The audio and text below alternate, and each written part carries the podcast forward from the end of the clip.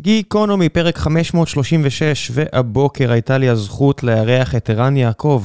ערן מנהל את רשות המיסים בארץ, בעברו כיהן במספר תפקידים בכירים אחרים, כמו ממלא מקום מנכ"ל משרד האוצר, ממונה על השכר במשרד האוצר, איש באמת נהדר, יצא לי להכיר אותו באיזושהי סיטואציה חברתית לפני מספר שבועות, ואמרנו, חודשים אולי אפילו, ואמרנו, אנחנו חייבים לעשות פרק ביחד כדי uh, לנסות להביא את uh, כל מה שקשור למיסים, להנגיש את הידע הזה ואת התפיסות הפילוסופיות והערכיות של, uh, של הרשות לציבור הרחב, ולשמחתי, ערן לא רק שהגיע ודיבר פה במשך יותר משעתיים וענה על כל השאלות שלי ונתן את התשובות שלו, הוא גם מוביל מהלך של הקמת פודקאסט במס הכנסה, והוא יעשה עוד ועוד מהלכים כדי להנגיש את הידע, כדי להתחבר יותר לציבור, לשמוע ולעזור, ובאמת... כיף גדול לשוחח עם איש כזה, ומקווה שיהיה לכם מעניין. ולפני שנגיע לפרק עצמו, אני רוצה לספר לכם על נותני החסות שלנו, והפעם זו אחת מהחברות האהובות עליי, כי אני משתמש במוצרים שלה. פנדה זיזי, פנדה זיזי מוכרת מזרנים וכלי מיטה וכל מיני אה, דברים שאתם צריכים כדי שתהיה לכם שנת לילה מעולה. ועד כמה אני אוהב את המוצר הזה, עוד לפני שהתחלתי לעבוד איתה מסחרית, כבר קניתי את המזרן של הבן שלי משם, ואת הכריות, ויופי של דבר, אני נהנה לישון שם איתו מדי פעם, והוא ישן שם כל לילה טוב, מוצר מעולה. ואחד מהדברים הכי טובים שקשורים לפנדה, זו העובדה שהמוצר מגיע עד אליכם, ממש מהר הביתה.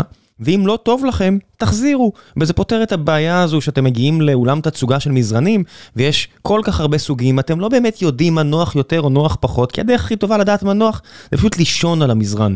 לבלות עליו זמן, לראות אם הוא בכלל מתאים לגוף שלכם, כי לא כל מזרן מתאים לכולם, ואם לא טוב לכם, תחזירו, עשרות ימים של ימי ניסיון הם מאפשרים לכם, וזה באמת הצעה כנה, כי אני יודע שהשירות לקוחות שלהם הוא מעולה, ואם יש בעיות הם מטפלים בהם, והדבר הכי טוב פה, מעבר למוצרים המעולים, במחירים המנצחים ובשירות המנצח, אתם גם מקבלים פה הנחה מיוחדת למאזיני גיקונומי.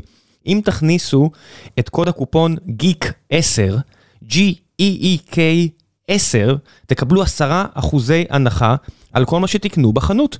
באמת הנחה מאוד משמעותית שמורידה את המחיר עוד יותר.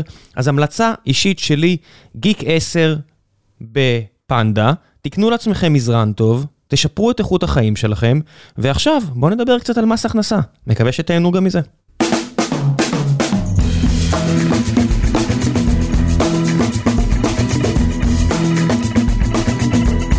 גיקונומי, פרק 536, והבוקר יש לי הזכות לארח את ערן יעקב, ראש רשות המיסים בארץ ולשעבר אה, מנהל משרד האוצר, ממש לאחרונה. כן, האמת שגם שלושה חודשים היה לי ככה טור להיות במשרד האוצר, ובמשך שלושה חודשים להיות כמנכ"ל האוצר, גם בתקופה אולי הכי מאתגרת במדינת ישראל, שבעולם בתוך תקופת קורונה, ואכן זה היה מאתגר, מלמד, ו... הספיק לך? נתרמתי ותרמתי. הספיק לך? אה, תראה, אז שוב, זה שאתה בחיידק של עשייה וברצון לשנות, ורוצות באמת לנסות להביא את המקום מהמקומות הטובים שזה בא מבפנים, אז אני לא יודע אם נספיק או לא, כל מקום שבו אני יכול לתרום ולעשות של המדינה הזאת, אז אני, אני באמת, אני מרגיש שאני שם. אגב, זו הייתה תקופה שגם עבדתי לפעמים 16 שעות ו-15 שעות ו-14 שעות ביום ככה באופן די קבוע. אבל מתוך פשן ועשייה ותרומה, ואני חושב שהדבר הזה הוא, הוא מה שממלא אותך בסופו של יום, ושאתה רואה את התוצאות, ואתה רואה את כך שאתה באמת עושה ותורם ומשנה דברים, אז אין משהו שמחזק אותך יותר מזה, ובאמת אה, מחזיק אותך. אתה חייב לנסוע מפה, מאזור השרון, איפה שאני פגשתי אותך פעם ראשונה ליד ביתך, אה, אתה חייב לנסוע לירושלים כל יום עבודה, או שהעולם הזה של distributed working, עבודה מרחוק, כמו שאני לא יודע, פה בסטרים אלמנט התחלנו מההתחלה, זה משהו שיכול לעבוד בעולמות שלכם? אני יכול לספר לך שהייתי, ברוב עוונותיי הייתי גם uh, הממונה על השכר, תקופה לא מבוטלת, גם לא מאוד ארוכה. בתקופה הזאת, כשבאתי אחרי uh, תקופה מאוד ארוכה כמנהל ברשות המיסים, אז אחד הדברים ש... שעשיתי באמת זה פיילוט של עבודה מרחוק, עוד לפני הקורונה, עוד לפני שהדבר הזה היה ממש איזה פיילוט, והיו התנגדויות מקיר לקיר, בממשלה, מחוצה לה והכל, ואז עשינו את זה רק לכאלה שהם רק ברמה של דרגה מסוימת, יודעים שהם ילדים קטנים וכו' כפיילוט. אה, ואני לא בטוח שהדבר הזה מאוד צלח, והיו לא מעט ביקורות, וגם אה, ההצלחה הייתה מוגבלת. ושבא, הופ, הקורונה, זה שינה, סידר את הקלפים מחדש, ופתאום אמר, רגע, רגע, בכלל אפשר להסתכל על זה אפילו כמשהו שאולי פתרון אפילו לגודש, אולי, לא יודע.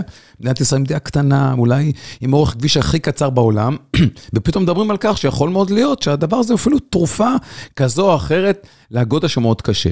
אז קודם כל, כן, ודאי, גם עובדי ממשלה ועובדי רשות המיסים עובדים היום מהבית. במינון כזה ואחר, לפי מה שקובע נציב שירות המדינה, ממונה על השכר וכו'. גם הדבר הזה נפתח, ואני חושב שפתח את הראש לכולם.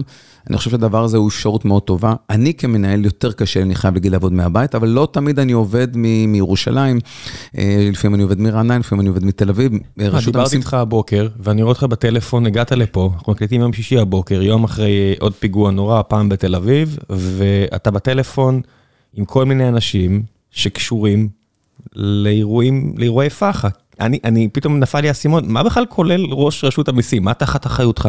כן, אז בת, קודם כל זו שאלה מצוינת, כי לא תמיד זה ככה בהרבה מדינות בעולם. בסוף, תוך, מ-2004 נעשה איחוד, פעם היה מכס ומע"מ שאחראי רק על המיסים העקיפים, והיה נציבות מס הכנסה שאחראי רק על מס הכנסה, מס רכוש, אה, מקרקעין. ב-2004 נעשה איחוד, והאיחוד הזה הציב תחת קורת גג אחת את כל עולמות המיסים. כולם, ישירים, עקיפים, מס רכוש. חלק מהדברים האלה שאנחנו לקחנו דבר הזה ברמה ההיסטורית, זה את אה, מס רכוש. ומה זה מס רכוש? מס רכוש זה אומר לפצות את האנשים שנפגעו ברכושם כתוצאה מפעילות פח"עית, כתוצאה מפעילות פלילית. אנחנו נמצאים שם. החוק הזה מחייב אותנו לתת מענה, ואנחנו עושים אותו, אני חייב להגיד את זה אפילו לא בצניעות, אה, לשמחתי בצורה טובה. לדוגמה, לראיה, כבר שהיה הפיגוע אה, אתמול המצער הזה, ובאמת תנחומיי, באמת אה, לא פשוט לאף ברור, אחד. ברור. אה, עובדי רשות המיסים, מס רכוש, כבר היו במקום, עמדו את הנזקים, ראו, כך הם עושים בכל מקום שזה קורה, כך שנופל טיל, כך שיש פגיעה כזו ואחרת, כתוצאה מפעילות. ומה, מפצים את האנשים ביחס להכנסתם? מפצים את האנשים לא. ביחס לאיזשהו חוק לא. אחר? הפיצוי הזה הוא פיצוי של פגיעה ישירה, של עצם הפגיעה ישירה. פה אין על אובדן רווחים ועל אובדן, זה פיצוי אה, עקיף, זה משהו אחר. איך קובעים דבר כזה? זאת אומרת, לפי מה אתה יודע כמה לפצות? אז המון ניסיון של הרבה מאוד שנים של שמאות, של יכולת לאמוד את הנזקים דרך מחירונים כאלה ואחרים של, יש מחירונים, דקל ואחרים שנותנים מענים אה, טובים לפגיעה, זה אומר אם נפגעו, אם העסק, הכיסאות, הזכוכיות, אה, ממש פגיעה על כל הפגיעה הישירה, כן?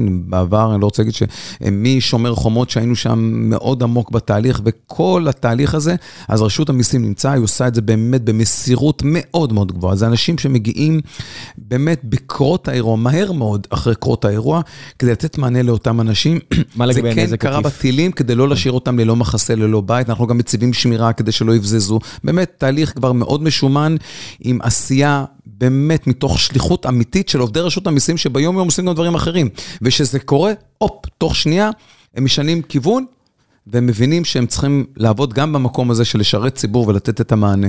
אז בוא תן לי לשאול אותך שתי שאלות שמתקשרות לזה. שאלה אחת, יש לי איזה חבר, אחד החברים הקרובים אליי, שהוא מנהל של אה, אה, מקומות לילה, בחיי הלילה בתל אביב, כל מיני אה, בר גיורא וכל מיני מקומות של הופעות, בלונדון מיניסטר, לא יודע, שולח לי הודעה אתמול, אומר, תקשיב, ברור שהכי כואב לי על האנשים שמתים והכל, אבל דבר ראשון הראש שלי נודד לזה שיש לי פה סוף שבוע מלא בהופעות, וזהו, נחתכתי ב-50-75 אחוז. האם זה משהו למשל שהמדינה אמורה להתערב בו? תראה, זו שאלה מאוד רחבה, שאני חושב שגם פה הקורונה קצת טלטלה את התהליך הזה. בסוף השאלה, מה הם חלק מסיכוני העסק? כי בסוף כשאתה פותח ואתה מחליט להיות עצמאי, וזו החלטה אה, הרבה פעמים גם לא פשוטה, אבל היא החלטה. אז יש, בעולם המיסוי יש לא מעט תהליכים ודברים שכמישהו שלוקח עצמו להיות עצמאי, מוטבים לו, בשונה לדוגמה משכיר. נגיד לשכיר אין הוצאות, אין לו הכרה בהוצאות בחלק גדול, לעומת עצמאי שמסתכלים עליו באופן שונה. זה דבר אחד צריך לקחת. אז לפעמים יש את התפיסה שאתה הופך להיות או בוחר להיות ככזה, אז יש לך סיכוני עסק. והסיכונים האלה הם סיכונים, עונתיות, אה, אם אתה בעולם החקלאות זה יכול להיות גשם לא בזמן, כלומר, יש חלק מסיכונים שנובעים מעצם תפיסתך בעניין הזה. ולכן חלק מההסתכלות היא, בעולם השנתי. והשאלה אם זה חלק מסיכוני עסק, כן או לא. אז כשמדינה מקומה ומתערבת שהדבר הזה הוא באמת הופך להיות משהו הרבה יותר מז'ורי, הוא בפגיעה ונותנת לא מעט רשת ביטחון, ובקורונה אני חושב שהדבר הזה הובא ביתר שאת בצורה מאוד טובה. לראיה, גם שר האוצר כבר הודיע שגם לאומיקרון, גם לפגיעה הזאת, למרות שלא היה סגירת עסקים באופן פורמלי, ייתן מענה, וכמובן זה צריך לעבור חקיקה וכו', יש כברת דרך לעשות, אבל ייתן מענה, למרות שלא הייתה סגירת עסקים, לאותם עסקים שנפגעו. אז כן, יש הסתכלות, אבל צריך למנן את הדבר הזה, כי גם המשאבים... ברור. של מי שמנהל את זה, בסופו של יום מוגבלים. איפה זה, איפה מבחינת, אה, בסוף יש שר אוצר. לצורך העניין, שר האוצר, לקח לי גם שנייה אה, להיזכר מי זה, כי זה, זאת טבעה של ישראל. עכשיו זה שר האוצר הזה, מר אביגדור ליברמן. אולי תוך כמה חודשים הממשלה הזאת תיפול ויהיה שר אוצר אחר, וזה לא משהו שלא קורה פה חדשות לבקרים, או לא יודע מה. אתה אה, לא נבחר ציבור, אתה בן אדם מקצועי שממונה על הנושא הזה, חי את הנושא הזה, מבין את הנושא הזה, באמת יכול לדבר עליו עכשיו שעות, אולי אפילו נעשה את זה, ואיפה עובר הגבול בין מי מחליט מה? אומרת, האם אתה בצד של ה execution, של הביצוע של התוכנית, או אתה יכול לבוא ולהגיד, תקשיבו, מה שבאמת מפריע לי בעצמאים האלה, זה לא אולי פיגוע נורא ככל שיהיה, אלא עול המיסים עליהם, מע"מ, דברים כאלה, בוא ניקח פחות פה וניקח יותר במקום אחר. אז איפה אתה לעומת משרד האוצר? שר האוצר. שר האוצר. כן. אז א', שאלה מצוינת, אצלי התשובה היא מאוד ברורה, אני יודע שלפעמים יש טשטוש בתשובות, ואנשים, אני בסוף מבין היטב את מקומי, אני שנים רבות אה, רואה את עצמי כמשרת ציבור, שנים רבות נמצא בשירות הציבורי, באמת הרבה מאוד שנים. התחלתי כ... כמישהו שעובד ביחידה המיוחדת של המכס בנתב"ג, וכסטודנט, ועוקב אחרי אנשים שבוחרים לא לשלם מס כחוק, כן? אה, בלילות. אז באמת הרבה מאוד שנים, ורואה בכך שליחות אמיתית. אבל גם מבין היטב שבסוף אני לא הגוף הנבחר, אני לא האדם הנבחר. אני בסוף משרת ציבור מהמקום שבחרתי להיות בו, ולכן ההיררכיה היא כזו שאני יכול לייעץ, להגיד את עמדתי, להביא את ניסיוני, לנסות לשכנע את מקבל ההחלטות עם כל ניסיון שרכשתי במשך השנים הרבות, ולנסות להביא את כל מה שאני חושב שצריך לעשות, ולעמוד על דעתי, באמת, ואני עושה את זה, ומי שמכיר אותי יודע שאני גם יודע להגיד את דעתי. אבל אני מבין דבר אחד בצורה מאוד ברורה, וככה אנשיי, מאוד ברור. once מתקבלת החלטה על ידי הדרג המדיני הנבחר, שם נגמר הדיון. כי בסוף הוא הדרג הקובע, הוא הדרג הנבחר, צריך להבין את זה היטב. אנחנו צריכים לשכנע, להתמודד, להביא את כל מה שאפשר, דרך הדאטה והנתונים, ויש מהפכת תעשייתית ערבית, לאסוף את הכל, כדי להביא למקבלי החלטות, לנסות לשכנע אותם מה שאנחנו מאמינים ורואים על בסיס ניסיוננו, הבנתנו המקצועית, אבל בסוף, בעולם של מדיניות, יש מישהו אחד שקובע, וזה אותו אחד, במקרה הזה זה שר האוצר, ונכון שכך יהיה, ובסוף הוא הדרג הנבחר, אנחנו מבינים את זה היטב, בטח ובטח אני מבין את זה היטב, ובעיניי, ובסוף הוא גם נשפט זאת אומרת, אתה... דרך הציבור. התפקיד שלך, איך שאתה רואה אותו, לא יודע, או איך שהוא מוגדר, זה אה, למקסם הכנסות עבור המדינה, להגיע לאיזשהו רף שנקבע לך, אה, גבייה מלאה, זאת אומרת, יש כל מיני כיוונים הרי של הדבר הזה, האם בכלל, אולי זה מהצד השני הפילוסופי, לקחת את המינימום האפשרי כדי שהמדינה תצליח, זאת אומרת, אה, זה לא הגדרה יבשה, הרי מס, מס זה אחד הנושאים הכי אמוציונליים, הכי גם חשובים, כי זה בסוף גם... אה, הדרך שבה השליט, המדינה, לאורך השנים, תמיד הרוויחו כסף. גובה המיסים זה משהו שנמצא בתרבות האנושית כבר 3,000, 4,000 שנה הרי. לגמרי, אפילו 5,000, תסתכל על המקורות, אז כבר שם, שיש חוב, כן, גם שיש שם. לא, לא, לא פעם אה, אה, מוזכר עניין של גביית מיסים בלא מעט מקומות. אז באמת, אכן הדבר הזה הוא משהו שהוא אה, עתיק יומין כדי לממן פעילות, כדי לאפשר. בסוף צריך לזכור, ואת זה לפעמים שוכחים בסוף, ואני יודע שיש המון, אף אחד לא אוהב לשלם מיסים, אף אחד לא, אוהב- לא תמיד אנשי המס הם האנשים הכי חביבים והכול, אבל בסוף, כשמסתכלים, עולים קצת מדרגה למעלה, צריך לזכור שזה מה שיאפשר דיברנו כרגע על מס רכ- רכוש, אבל זה מה שיאפשר את הבריאות ואת החינוך, ואת מה שאנחנו חווים פה, ואת הביטחון האישי, ואת קצבת הזקנה, ואת בתי החולים, אז יש, ואת זה צריך לזכור. אז אנחנו חלק גדול, מעל 75 אחוז, למעשה, ממה שמממן תקציב המדינה. אז מה השאר? מה 25 אחוז הנותרים? אז יש לא מעט הכנסות אחרות, זה יכול להיות ממקרקעין, מרמ"י, מהרבה מקומות, יש הכנסות אחרות, אה, אה, גם, גם ארנונה בסופו של יום זה מס, מס עירוני, כלומר, אבל זה לא אתה. כן, אז יש עוד המון, יש עוד לא מעט הכנסות, אבל אנחנו כמובן כרשות מיסים, אנחנו באמת ההכנסה המקורית שמממנת את תקציב המדינה ומאפשרת בעצם ל... ל למדינה לפעול, להפעיל את המנגנון הגדול הזה שקוראים לו מדינה. וזה באמת נובע חלק גדול מהכנסות של רשות המיסים. אנחנו גם השנה גבינו מעל 380 מיליארד, שזה סכום פנומנלי, גם ב- ב- ב- בעולם היסטורי. ולכן השיח של, ה, של התפקידנו כגובה מס, כמי שמאפשר ואחראי על צד ההכנסות, ככה אני רואה אותו, אפרופו execution, כי אני מאמין, ואני ככה בוחן את אנשיי ביכולת לעשות execution, כי בסוף, בסוף, בסוף, צריך לעשות deliver לאזרחי מדינת ישראל, כי אנחנו משרתי ציבור, ככה אנחנו רואים את עצמנו, כדי לאפשר. וכל זה, אגב, חקיקה ומדיניות שנקבעת, כמובן, שאנחנו חלק ממנה, אנחנו חלק גדול מתרומתה, מניסיוננו, אבל בסופו של יום נקבעת על ידי מקבלי החלטות בכנסת ישראל, ואנחנו חלק מתפקידנו, גם חלק מתפקידנו כמובן, להוציא לפועל ולהביא את הדבר הזה בצורה הכי טובה שאפשר. כמה בכלל זמן יש לך עם שר אוצר? אני רק חושב על כל אחד מהדברים שאמרת, יכול להתפרק לפרקים שלמים, וגם אמרת לי שאולי אפילו יהיה פודקאסט של מס הכנסה אה, משלכם, שבאמת תעשו את זה, אה, וזה יופי של דבר, כי אני חושב שחשוב לדברר את הנושאים האלה, ואני רק חושב, כל אחד מהדברים שאמרת, אה, זה, זה, זה דיון ראוי, והייתי רוצה שנתחום אותם, אז בואו נתחיל למשל במקרקעין. כל מה שקשור לנדל"ן בארץ מושפע מאוד ממס. זאת אומרת, העובדה שהכנסה, וזה בסוף הכנסה, נגיד משכר דירה או מעליית ערך בנכסים, משפיע על מחירים. איך בכלל מחליטים דבר כזה? אם אנחנו רוצים עכשיו, נגיד, לומר שהמס על שכר דירה יהיה 50 אחוז. או יהיה 0 אחוז, כל אחד המטרות שלו. איך הדיאלוג הזה בינך לבין הנבחרי ציבור בכלל קורה, ואיך עושים את זה? אז קודם כל, באמת, כמו שאמרתי, יש, זה, אני רק רוצה להעביר את התפיסה. בסוף, המכשיר הזה שנקרא מיסוי, אתה צודק, יש לו מטרות, כן? גם בספרות, גם בהסתכלות, יש לו מטרות שונות. אם אני רוצה לגעת אולי, נגעתי באחת מהן, לדוגמה, שאתה שואל מה המטרה, או למה בכלל גובים מיסים. אז קודם כל זה לממן את פעילות הממשלתית, לאפשר תקציב המדינה, זה אולי המטרה המשמעותית, המז'ורית של למה בכלל גובים מיסים. זה דבר אחד, כדי לאפשר, כמו שאמרתי, ביטחון וכו'. אבל... המכשיר הזה שקוראים לו מיסים, הרבה פעמים יש לו עוד ייעודים שאתה יכול לעשות באמצעותו. אתה יכול להכווין התנהגות, לדוגמה. נכון? באמצעות שקלי הזה שנקרא מיסוי. אם אתה רוצה לתעדף לדוגמה אנרגיית שמש, ואתה רוצה להיות, לנסוע בכל התהליך הירוק הזה, ואתה רוצה להכווין התנהגות, להכווין התנהגות שהיא פעולה רצויה. ומצד שני, לדכא פעולה שהיא פעולה בלתי רצויה, כן? זה יכול להיות זיהום אוויר, זה יכול להיות השפעות חיצוניות שליליות שפוגעות בחיי אדם. אז גם המס הוא כלי מאוד משמעותי כדי להכווין התנהגות. ולמה אני אומר את זה? אז קודם כל יש מטרות רבות, והמס הוא גם כלי שבסופו של יום, גם שבאמצעותו אתה יכול להכווין להכווין התנהגות. וזה גם נגזר, ומפה אני מגיע למה ששאלת לו, מה של מיסוי מקרקעין. אז גם בעולם של הדיור והמקרקעין זו שאלה גדולה. קודם כל צריך לזכור שעולם הדיור זה באמת ההוצאה הכי משמעותית במשק בית. כן, אחרי כלי רכב לדוגמה, כן, מי שזה ממש מעניין. כן, אתה יודע, יש לי איזה כזה שירות כזה, לא, לא יפה להגיד, אבל בדיוק אתמול עשיתי את ההשוואה הזו עם אחד העובדים הדנים שלנו, והוא התבכיין על אה, עלות המחיה בקופנהגן, איזה שכזה כלי, אני רוצים להציג לכם לינק שמשווה בין שתי ערים, אז למשל בין קופנהגן לתל אביב.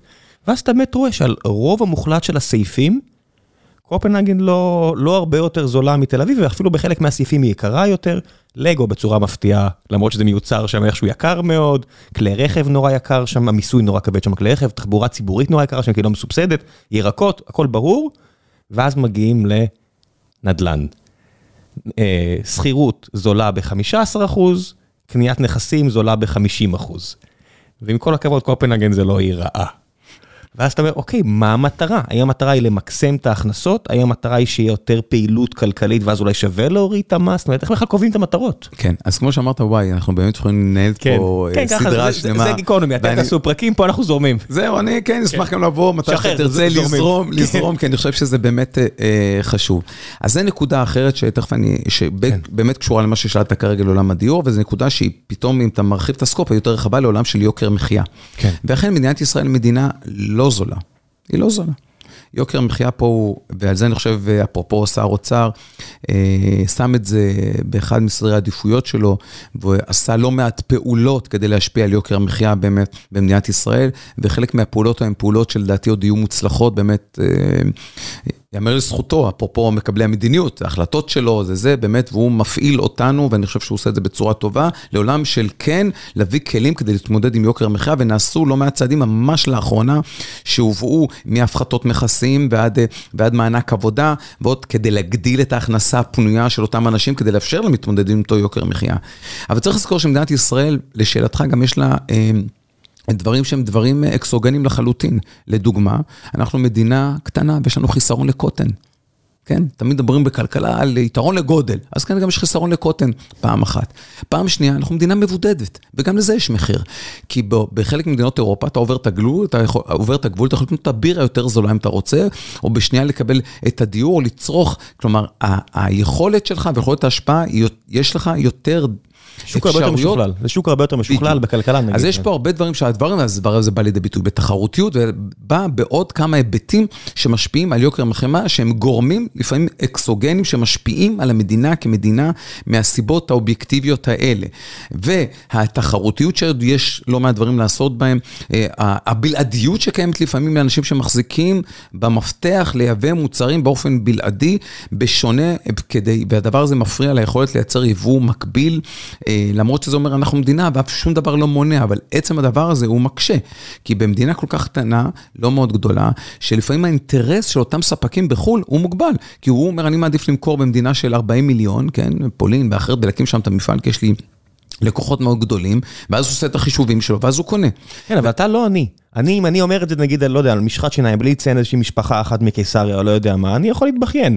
אתה יכול, לא יודע, לדפוק בדלת למיכל אלפרין בזמן שעבדתם ביחד ולהגיד, היי, תגידי, את יודעת שהמשפחה הזו והזו אוסרת על אה, יבוא מקביל בזכות איזה שהם קשרים שיש להם עם יבואן? אתם יכולים פשוט להגיד להם, אסור לכם. אז, אז אחד, זו שאלה טובה, אבל גם פה, גם כלי החקיקה שקיימים היום למדינת ישראל, ובטח ובטח לרשות התחרותיות, לא תמיד מאפשרות לה לעשות כל מה שהם רוצים. כי מה? כי, כי, כי בג"ץ לא יאשר? לא, כי לא, השר כי, לא יאשר? לא, כי בחקיקה היכולת בסוף להתערב בעניין החוזי שבין מישהו שיוצר פה לבין ספק בחו"ל הוא מוגבל, וגם אתה לא היית רוצה שמדינת ישראל תתערב לך ב, ב, זה, ב, כן. בעניין החוזי שיש לך מול אותו יצרן. כן, אנחנו חושבים שיש כלים, ולכן פה, אפרופו, שוב, שר אוצר שקבע באמצעות אה, אה, מנכ"ל האוצר ויצא, יצא בהצהרה מאוד ברורה והקים ועדה באמצעות מנכ"ל האוצר, אגב, כדי כן לנסות להתמודד גם עם הבעיה הזאת, גם עם בעיית התחרותיות, ובקרוב יבואו וכבר יש המלצות שהוצגו, ואני חושב שהדבר הזה בא מתוך רצון להתמודד גם עם הבעיה הלא פשוטה הזאת.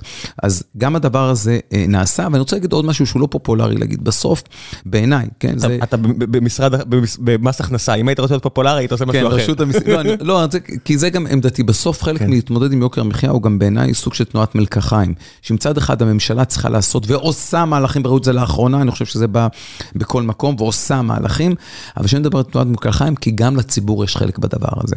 כי כל עוד הציבור ימשיך להעדיף את המוצר הממותג, ולפעמים היותר יקר, ולתת את הזה, אז אותו ספק בחו"ל ידע שאת הרנטה שהוא יכול לעשות גם עלינו, עלינו, אנחנו האזרחים, היא כזו שיהיה מי שישלם אותה בצד השני, והשיקולים בגלל שאנחנו קטנים, והחיסרון לקודם, כמו שאמרתי, ובסוף גם יש מישהו שמוכן לשלם את זה, ולהעדיף לשלם רנטה עודפת על אותו מוצר, ולא להדיר את רגליו אולי למוצרים אחרים, מקבילים, דומים להם, ואולי גם יותר זולים, כדי לייצר שיח אחר. אני חושב שגם את הדבר הזה צריך לקחת בחשבון, אני חושב שכדי לטפל כן. בדבר הזה, צריך לעשות את זה בסוג של תנועת מלקחיים משתי הכיוונים. מהצד הממשלתי שהוא עושה, ואפשר תמיד לעשות יפה, אני חושב שבאחרונה...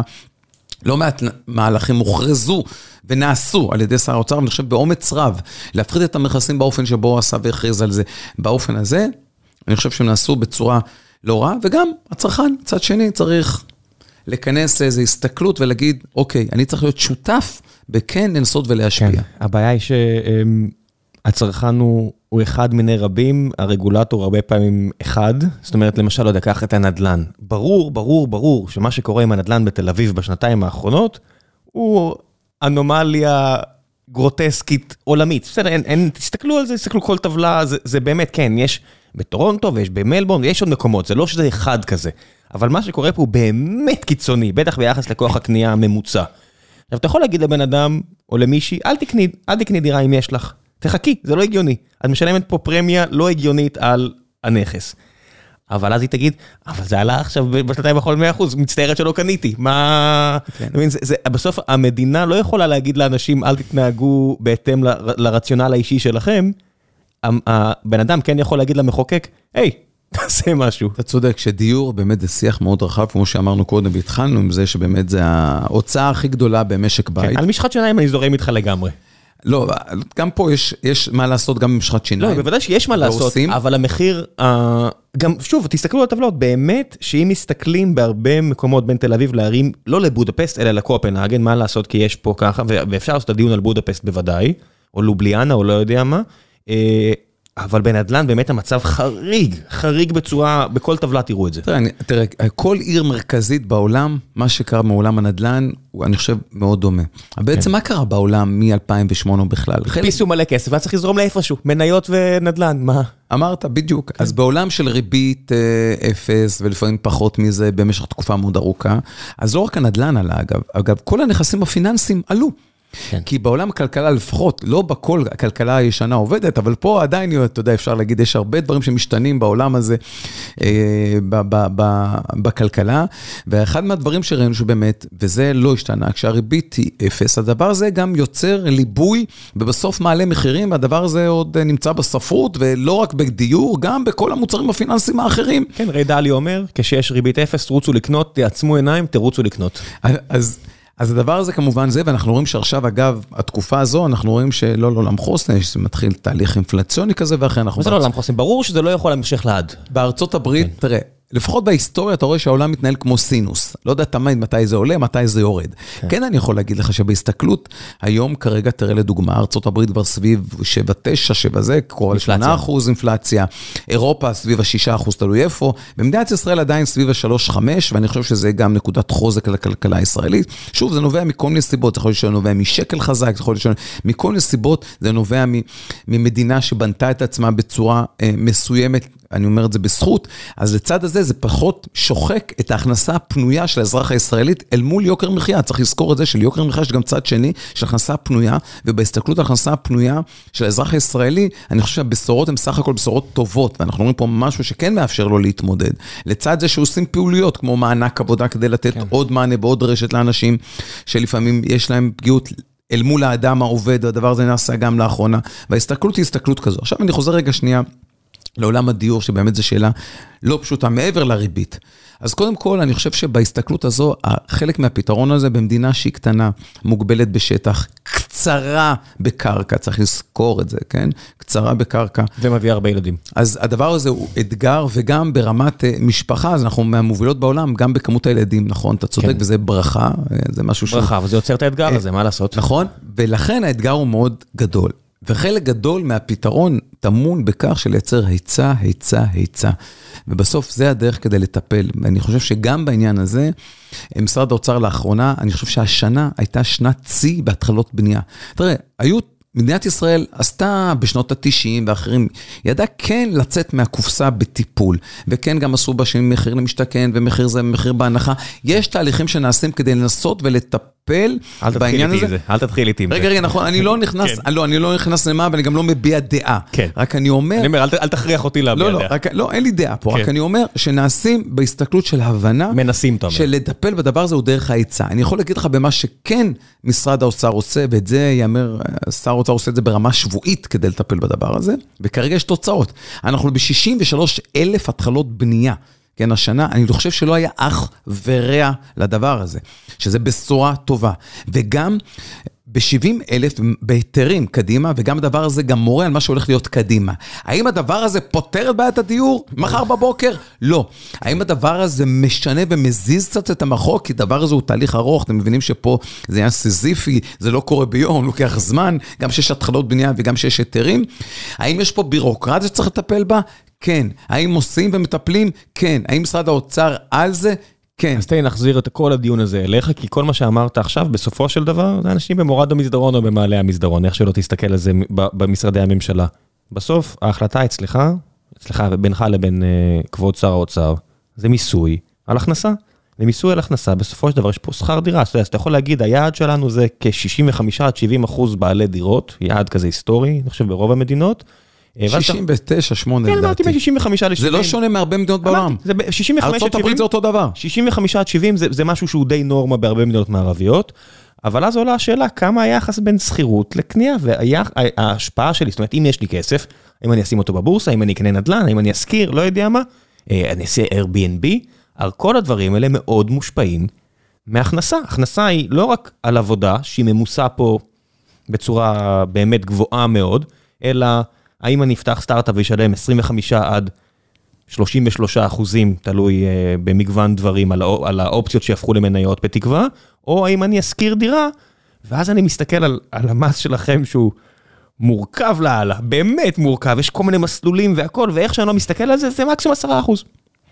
כן, אז קודם כל... לא, אלא אם כן יש לי ארבע, ארבע דירות, אני לא אגיד, אני לא רוצה סתם להגיד, מעל, מעל כמות מסוימת של עיסוק, זה כבר נהיה חברה. תראה, כן. המס, זה, יש פה, אפשר ללכת פה להרבה קווים על זה, אפשר לעשות פוסט אמרתי 50, אני רק מזכיר, 50, 30, עשרה אחוזים, כן. במקסימום. אז אני רוצה רגע כן. גם לגעת יותר. בסוף יש גם התפתחות אבולוציונית לעולם של מיסים, ולפעמים לשנות זה כרוך בעולם של מדיניות, ויש פה גם הרבה הרבה שיקולי מדיניות, שבאים לתקן ולעשות דברים שנוצרים דברים. לדוגמה, הפטור על שכר דירת 5,100 נוצר כתוצאה משנים מסוימות שבו רצים לאפשר לאנשים יותר את היכולת ליהנות. אתה יודע, היום כבר בתל אביב, 5,000 זה לא... אה, זה. המשמעות שבה המסלולי עובדים על דיור ואחר, תכף אני אגע בזה, יש לו גם משקל. וכרגע אני טיפה רוצה להתרומם שנייה לעניין של איך ממסים ובהסתכלות. אז ברור שבה אם אתה יוצר העדפה מסוימת דרך המס, אז כשיש פערי מיסוי, הדבר הזה באמת יוצר העדפות. כן. יש מדינות, אגב, שבהן אפילו יש מס רכוש. צרפת, אחרות, חלק ממדינות אירופה. מה הכוונה? בוא נדבר על אה, לא, מדינה... לא, מס רכוש על עצם החזקת דירתך, גם אם דירה יחידה, אתה משלם ברמה הכלכלית, אגב. לעניות דעתי, רוב חבריי בקליפורניה, אנשים בוחרים סטייטים בארצות הברית, גם לפי הפרופרטי טייסט, נכון, טקס. לגמרי, לגמרי. כן. אז אני אומר, עכשיו בוא נסתכל על עולם, בכלל המיסוי, על עולם הנדל"ן. כן. אז יש לך לא מעט מיסים. כשאתה קונה את הדירה, יש לך מיסי רכישה לעצם הקנייה.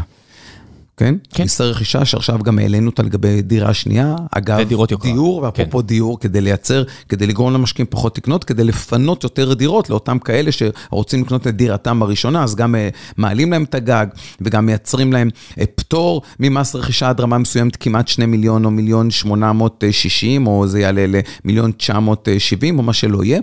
אז הדבר הזה בא מתוך הסתכלות ולהגיד, רגע, אני רוצה לייצר פה איזו מדיניות, כן, שבאה ואומרת, מי שקונה דירתו, דעתו הראשונה, באמת לאפשר לו יותר יכולת ויותר קלות בעולם המיסים, לצד אותו משקיע שהוא קונה את זה להשקעה וספקולציה או מה שלא יהיה.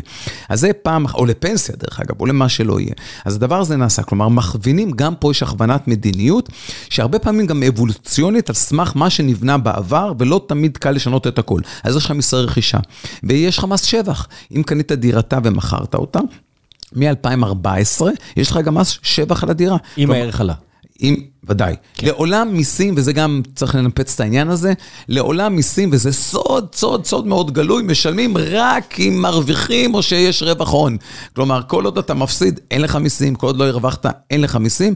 גם נכון להון, גם נכון לעסק שאתה... אז מחזיר אותך לעניין של אה, מס שבח, כן? ועכשיו, אז, אז עולם, אז יש לך גם מס שבח, כלומר, הרווחת, אז יש לך מס שבח, אגב, כמו מניות, כמו דברים אחרים, של 25 אחוז, כלומר, תלוי מתי, אגב, קנית, גם פה יש שונים, אבל בואו לא ניכנס רגע לשינות הזה של עד 2001, ומו, וליניארי, לא ליניארי, אבל בהגדרה, יש לך מ-2014 מס שבח על עצם השבח, או על עצם הרווח שיצרת מעצם מכירת הדירה וכו', אם זה לא אה, אה, דירתך הראשונה, גם אם זו דירתך הראשונה מעל סכום... בסכום מסוים גם שם יש לך מס שבח, אוקיי?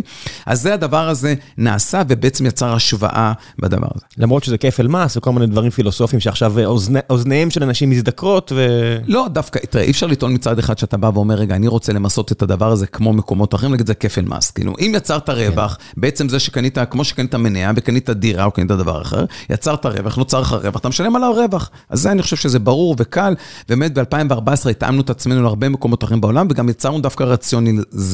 רציונל כן. בעולם של תשלומי מיסים, גם על רווח הון שנוצר לך אה, מדירה. והדבר הזה נעשה ותוקן, וטוב שכך בעניין הזה. מחזיר אותך לעניין של שכירות. אה, אה, מס על שכירות. עכשיו, בעולם של שכירות, אז פה גם יש רציונלים שונים. אז אם פעם אמרו, רגע, בואו אנחנו רוצים לעודד ונפתור עד רמה מסוימת, אגב, לא תמיד יש קורלציה בין שכירות ועלייה במחירי השכירות לעולם הדיור, כי גם פה הרבה פעמים יש... למעשה אין לא תמיד זה הולך יחד. זה לא כן? הולך בכלל יחד. כן, כן, הפער בתל אביב, כמו שאמרתי לכם, תשוו את זה לקופנהגן, ההבדל הוא אחוזים בודדים. במחיר הנכס הוא 50 אחוז. בדיוק. אז אני אומר שבעולם של... אז, אז אין תרבות במדינת ישראל, ואת זה אנחנו גם, אני חושב שיש רצון לשנות את זה, אין תרבות של קניית או שכירות לטווח מאוד מאוד ארוך, מה שקיים בעולם.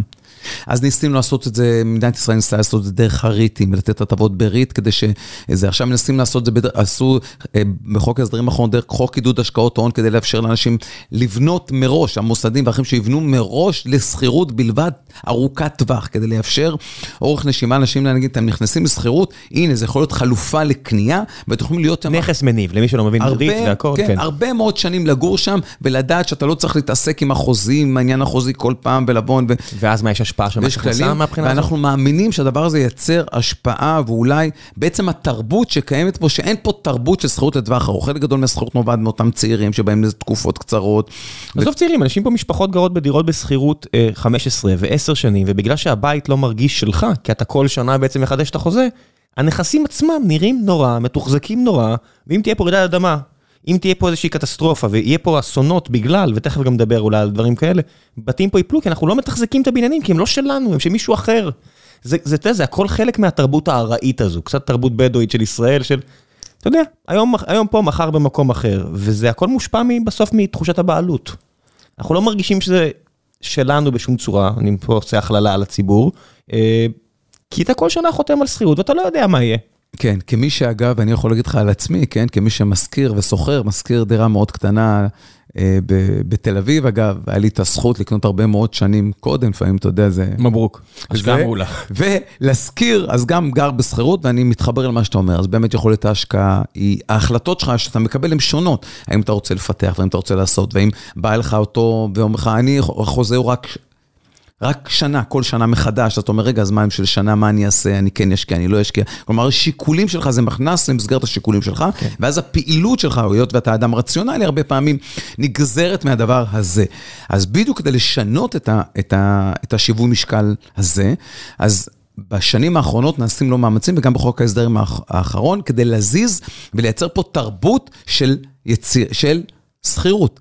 ואין תרבות כזו ארוכת טווח. אני חושב שאת הנקודה הזאת, ככל שהדבר הזה ישנה, אז אני חושב שזה ישנה גם את העניין הזה. כן, אבל מס יכול להתערב. אתה יודע, אם, אם אתה רואה את זה למשל בשוק ההון, בארצות הברית אתה, מקב, אתה משלם פחות מס אם אתה מחזיק מניה לאורך זמן. אם אתה עושה trading לעומת investing. שנה ומעל שנה. כן. ובארץ הכל, משום מה בשוק ההון בארץ זה פלט, ובכל מה שקשור לדיור, הכל מורכב, עקום, אתה יודע, לא... לא יודע מורכב, יש פה תפיסה, תראה, אני חושב, אגב, אני רוצה... מורכב, כן, כי אם אני עכשיו, אם אתה, לך יש דירה שאתה משכיר לאנשים אחרים, אתה יודע שאתה יכול ללכת בכל אחד ממיני מסלולים. אתה יכול לשלם פלט, אתה יכול לשלם, אה, אם זה עד 500, ואז כל שקל מעל 500 מתקזז עם כן. פחות מ-500. אתה צודק. שמע, זה, זה מורכב מאוד. יש שלושה מסלולים, אתה כן. צודק. אז אני יכול להגיד לך, דב, ראיתי באחת השאלות ששאלו פה כן. לקראת הפודקאסט הזה, עברתי קצת כן. על הזה, אז מישהו שאל, מה קרה מי שמזכיר וסוחר? יש עוד מקומות, לא ראית אפילו הכל. כן, לא, פתחתי גם בטוויטר, אל תשאל. אה, טוב, חכה, יש לך הרבה, אל תדאג, יש פרק ארוך פה, אז אני אומר, משכיר וסוחר, אז ראיתי כן. שיש, כן, אז קודם כל אני רוצה להגיד שאכן, אני לא רוצה, כי כן, אני חושב שכן צריך לבצע הסתכלות מחודשת על העניין של השכירות. כן? יש גם הרבה קולות למה בכלל לא ממסים את זה מאפס. אני חושב שכן, אם אתה שואל אותי בדעתי האישית המקצועית, אני חושב שצריך לעשות הסתכלות מחודשת על המס. אל מול השכירות ולהסתכל על הדבר הזה בקונטקסט יותר רחב. האם כן אה, להפסיק עם הפטור הזה עד 5,000 שקל, כן או לא? האם כן להמשיך בעשרה אחוז הזה, במסלול הזה, כן או לא? ברור שאם אני מרובה דירות, אז עשרה אחוז לא רלוונטי, כי זה מיד הכנסה שהיא עוברת להכנסה אה, שולית. באיזה שלב זה עובר? אז, אז אין פה, תראה, אין פה איזה כלל אה, אה, חד משמעי וברור. וזה הנקודה, אתה יודע, אני, לא, לא נעים לי להגיד, אני לא, אני לא אלשין, באתי עם באר שבע, אתה יודע. אה, לא, סתם, אני, אני לא חצי צוחק. אה, אבל יש פה בעלי דירות ב, בעיר פה, שכן, הדירה הזאת זה על אה, אחיין שלי, הדירה הזאת זה על אה, אחיין השני, הדירה הזאת זה על הנכד, הדירה הזאת זה על הנכד השני. אתה יודע, כשהחוק מורכב, תשאיר ארביטראז', מישהו ייקח אותו. שתעשה חוק שהוא מורכב, תעשה... נכון. זה, זה, זה הגיע למצב, אני, אני מצטער שאני אומר את זה לך, אבל כשאני מדבר עם, אתה יודע איך אני קורא פה לרואי חשבון? מהנדסי מיסים. כי, כי אפשר. אתה יודע, שר האוצר הקודם, יאיר לפיד, דיבר על זה לא מעט. הוא אמר, תראו, אני, אני עוד בתקופה שהוא היה עיתונאי, לפני שהוא היה אה, פוליטיקאי, אמר, אני משלם פחות מיסים, כי אני יכול. תראה, אני רוצה להגיד לך משהו שהוא אולי לא פופולרי להגיד, אז קודם כל כמנהל רשות המיסים אני אומר לך שאני הייתי רוצה, אה, בוא נגיד, החלום שלי שהיה שמה שאני לא יכול להסביר לך בשתי דקות בפיץ', במעלית, בעולם של מיסוי, זרוק הצידה. הוא מסובך מדי, בסדר? כן. אז אתה צודק שעולם המיסים הלך והסתבך, ותיקונים, ויש הרבה מאוד תיקונים וזה. וכן, אנחנו, אני אגיד לך מה אנחנו עושים בעניין הזה, אני מסכים איתך שהמורכבות, אגב, יש תמיד בדיחה שאנשי רשות המיסים מספחים את זה, שהם יצאו החוצה, רק הם יכירו את עולם המיסים, כן? אז אני חושב שבדבר הזה צריך לגעת, ובאומץ מאוד גדול, ובמורכבות, ויש פה מורכבות אינסופית. ממורכבות של מדיניות ושיש אג'נדה שם, עד מורכבות מקצועית, יש פה המון מורכבויות. מה אנחנו כן עושים? אני יכול להגיד לך מה אני עושה כמרשות המיסים, וזה נמצא בתוך תהליך האסטרטגית של רשות, אגב, לרשות המיסים יש אסטרטגיה כמו כל חברה עסקית, היא שקופה, היא פתוחה לציבור, שאומרת מה אנחנו עושים, איך אנחנו רואים את, את, את uh, תפיסתנו לשנים הבאות. עשינו, יש אסטרטגיה ראשונה שעשינו אותה לפני שלוש שנים, זו פעם ראשונה של רשות המיסים יש אסטרטגיה, קראו לה אסטרטגיית בראשית, כי זו הפעם הראשונה שיצרנו אסטרטגיה. הנה, מדינה בת 80, כמעט זה יהיה זמן. נכון, מובנה וברורה כמו כל חברה עסקית. איפה זה מפורסם? אז אני עכשיו, א', זה נמצא בכל מקום שתרצה. אתה מבין, בגלל זה אתם צריכים פודקאסט משלכם, או שתבואו לפה יותר. אתה צודק, אני מסכים. צריך לדבר את המסר הזה. א', אני אשמח לבוא לפה יותר. תגיע, תגיע, יהיה בסדר. אנחנו גם עושים פודקאסט משלנו, כנראה ברשות המיסים מנסים להבנות את זה, כדי לדברר את השיח הזה מול הציבור, ולדוגמה, כי לרשות המיסים יש אסטרטגיה מאוד ברורה איך אנחנו רואים את הדברים. אז מה אנחנו כן עושים בעולם של לפשט את המס? לדוגמה, מיסוי בינלאומי זה משהו שהולך וגדל בעולם בכלל. מהנדסי מס. זה אחד, ואחד מהמקומות שבהם אפשר להנדס לא מעט את המס, לשיטתך. ואכן שם מה שעשינו, הקמתי ועדה. שהוועדה הזו, רשות המיסים הקימה ועדה, בסדר? כן. אני אומנם לרשות המיסים. רשות המיסים, שעבדה במשך מעל שנתיים, והביאה תפיסה מאוד ברורה. אגב, עשתה את זה עם המשק, עם אה, כל... אה, באמת כדי לעשות, כי אנחנו לא יודעים את הכל, עם כל הצניעות הבאנו את זה. ישבנו גם עם, ה, עם, ה, עם רואי החשבון, וגם עם יועצי המס, וגם עם עורכי הדין, כדי להביא אג'נדה מה נכון למדינת ישראל, כדי לפשט ולייצר יותר ודאות. כי חלק גדול מהבעיה, הרבה פעמים זה ודאות, שאין ודאות, כמו שאתה אמרת, אתה, אתה צודק. מתחיל העולם, אני עושה ככה, אני לא עושה ככה, אני מביא פרשנות כזו ואחרת, עשו. ועשינו דוח של ועדה של, שמטפל אולי במשהו שהוא חלק נדבך מאוד משמעותי מפקודת מס הכנסה, ואולי מהמורכבים שיש בהם, זה המיסוי הבינלאומי, ויצרנו דוח, באומץ רב, דוח, וההמלצות האלה הוגשו אליי, ואת ההמלצות האלה הגשנו למשרד האוצר, ואני מקווה שההמלצות האלה גם יהפכו לחלק, אני מקווה, מחוק ההסדרים, חוקים האחרים שנעשה את השינוי חקיקה, וזה ייצר יותר ודאות, יותר פשטות, וכן, אנחנו עמלים ונמשיך לעמול, כי זה חלק מהאסטרטגיה של רשות המיסים, לפשט את עולם המיסוי ולהביא אותם. אז אבל... בוא נדבר שוב, בוא נדבר טיפה על משהו של פשטנות. אם אני אה, עובד והגעתי לשכר גבוה, בכוונה לא אמרתי עובד קשה, כי גם אנשים בשכר, גם אה, האח בבית החולים וגם הרופאה וגם כולם עובדים קשה. בטח הרבה יותר קשה מהרבה אנשים בטק שמקבלים הרבה כסף עבור מה שהם עושים, מצטער חבר'ה, זה האמת. אה, ומקבל הרבה כסף. משלם הרבה מס הכנסה. הולך לבורסה, משלם פחות מס הכנסה. שניהם, שתי המקורות זה הכנסה. למה יש פער? ותכף נרחיב את זה טיפה גם לאופציות, כי יש פה הרבה דיונים פילוסופיים, אבל למה יש פער? למה בן אדם שעובד למחייתו צריך לשלם הרבה למדינה, ובן אדם שמשקיע למחייתו, ושניהם זה העבודה שלהם, למה אחד משלם יותר ואחד משלם פחות? כן. עכשיו, יש אנשים שיגידו, נגיד, לא יודע, הסולידית, דמות אה, אה, אנונימית שאני מאוד נהנה לקרוא אותה, תגיד, בכלל תורידו את זה לאפס כדי לעודד את ההשקעות. אז יש פה דיון פילוסופי, זאת אומרת, זה לא רק למקסם כן. הכנסות, אבל אני בדעה, תפשט, הכל זה הכנסה הרי, לא?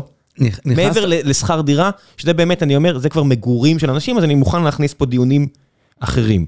אבל שזה השקעות לשם הכנסה, לא חיסכון פנסיוני, לא קרן השתלמות ארוכת טווח, משהו שאני יכול למכור ולקנות כל יום, ו... ותכף נדבר גם על NFTs וקריפטו, זה נהיה כבר עבודה של הרבה מאוד אנשים. הרבה מאוד אנשים, זו העבודה שלהם, לא רוצים יותר לעבוד אצל אנשים כמוני, אומרים, אני trader. אז למה הם משלמים פחות הכנסה? כן, אז תראה, זה... בואו רגע נתחיל, ניקח את זה שנייה, כן. אה, זה, כי זו באמת שאלה מאוד רחבה, ויש גם הרבה דברים שצריך להבין את העובדות. קודם כל, אני רוצה להתחיל להגיד מילה על זה, ותכף אני אגיד לה, על המרחב הכלכלי שבו יש דיון כלכלי ער, בכלל בעולם. כי בארצות הברית למשל זה לא כך. יש, לא, רגע, תלוי איפה ומה. כן. אה, יש דיון כלכלי רחב גם בין כלכלנים זוכי פרס נובל ואחרים, על, ה, על המשמעות של בין עבודה להון. מי שירצה להיות מאוד פופוליסטי יגיד בין ספקולציה לעבודה, כלומר אפשר לקחת את זה למקומות מאוד פופוליסטיים ומאוד אחרים, אבל תכף אנחנו... דוב חנין, אני לא מדבר עם דוב חנין, נכון? אז בוא... לא, לא, לא, לא, דב חנין, אני אומר זה לא- לא ספקולציה, לא, דיברתי- השקעה. לא, דיברתי על שיח בין כלכלנים בעולם, אגב, חלקם זוכי פרס נובל, כן. בארצות הברית, ויש שיח מאוד ער לא, על המילה הדבר הזו- המילה הזה. הזו ספקולציה, יש לי פשוט בעיה איתה. אה, כן. אוקיי. אז בסדר, אז נגיד בין, בין הון לעבודה, ותכף אנחנו... כן. אפילו פיקטי בספרה מאוד מורחב, אותה יש, תנועה של כלכלנים, צרפת, כלכלנים צרפתיים, שגם יש להם עמדה לגבי האי שוויון ואיך וכו', שחלק עוד נעוץ במלחמת העולם הראשונה, באותם זה שיצר כן. את הפער של אנשים התפלגות ההון, עושר, כן. הנצבר והתפלגות העושר וכו'. אז זה באמת שיח שאפשר לקיים אותו בעולם הספרות הכלכלית, ולהמשיך ולדבר על זה אה, אה, לא מעט, ולקחת את הדבר הזה באמת לשיח אה, כלכלי עמוק, פילוסופי, מהותי, ולראות. אבל אני רגע רוצה שנייה לחזור לעולם העובדתי של, של מס על עבודה. אז קודם כל, אני רוצה לפרק את העניין הזה. מס על עבודה במדינת ישראל הוא לא, הוא בנטל מס. נטל מס, צריך לזכור, צריך להבין קודם כל מה זה גם נטל מס. כי גם פה יש לפעמים, אם תשאל הרבה אנשים שמדברים הרבה, ואז... תשאל אותם מה זה נטל מס, לא תמיד מבינים מה המשמעות של נטל מס, שלוקחים את כל המס ומחלקים אותו באזרחי מדינת ישראל כדי להבין מה הנטל שיש על הציבור בעולם המיסוי, איך הוא מתחלק. אז קודם כל, בנטל מס מדינת ישראל היא לא מהגבוהות בעולם. אני אספר לך עוד משהו.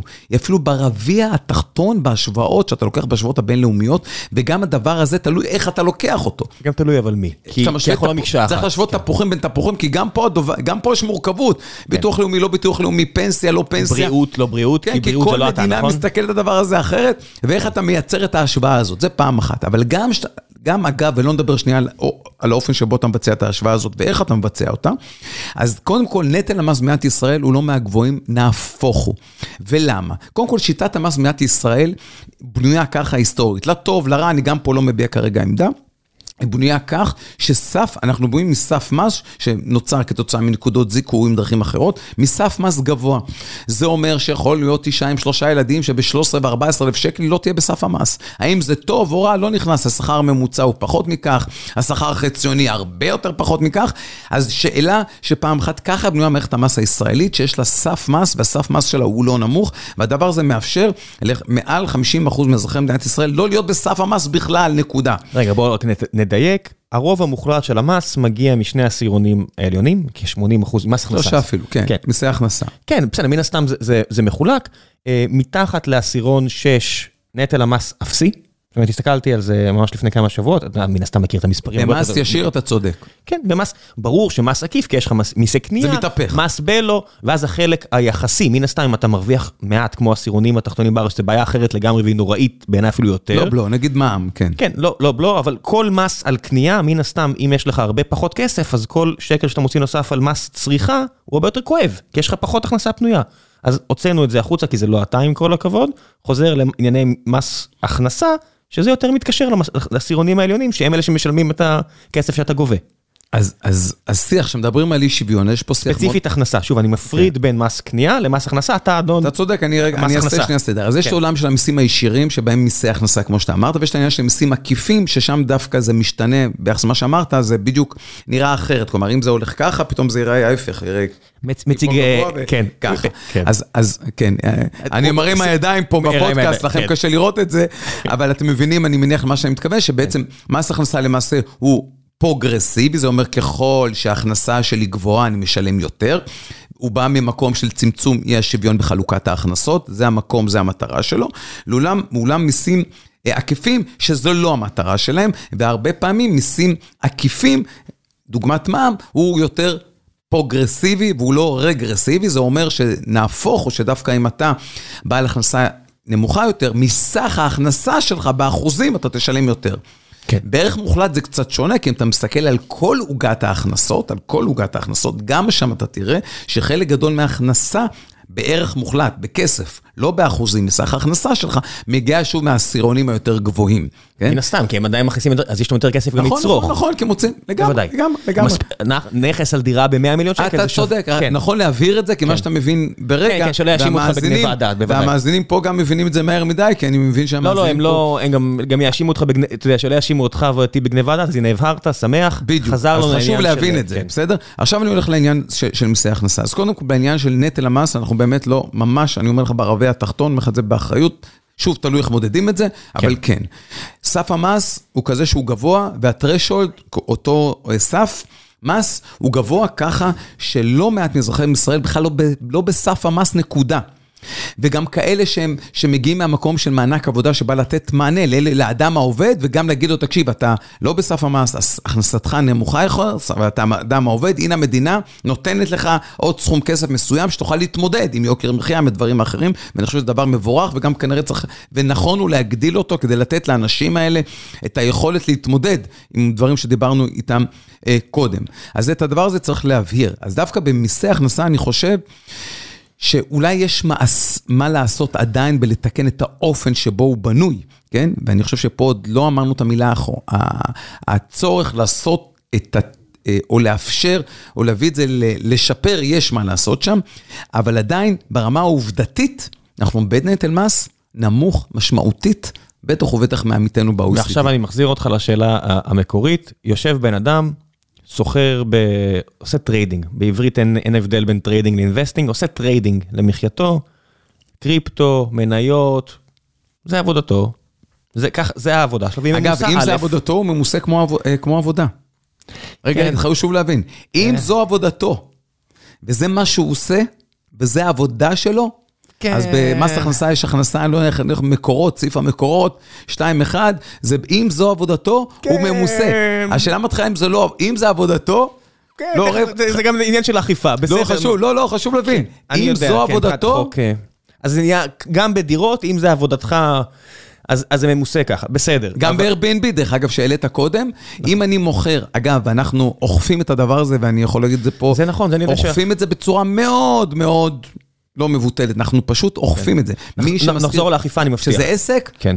זה מס שולי, כלומר, כי זה עבודתו. נחזור לאכיפה, אני מבטיח, אבל שוב, אני חוזר אפילו לרציונל הפילוסופי של, אתה יודע מה, אז כמות הכסף, אתה יודע שכמות הכסף כבר מה trading לא, היא לא מבוטלת עבורי נניח, ואני אומר, איפה הרציונל, אתה יודע, בסוף להגיד לבן אדם, גם שיש פה עניין רגשי, שלא ירגיש פראייר.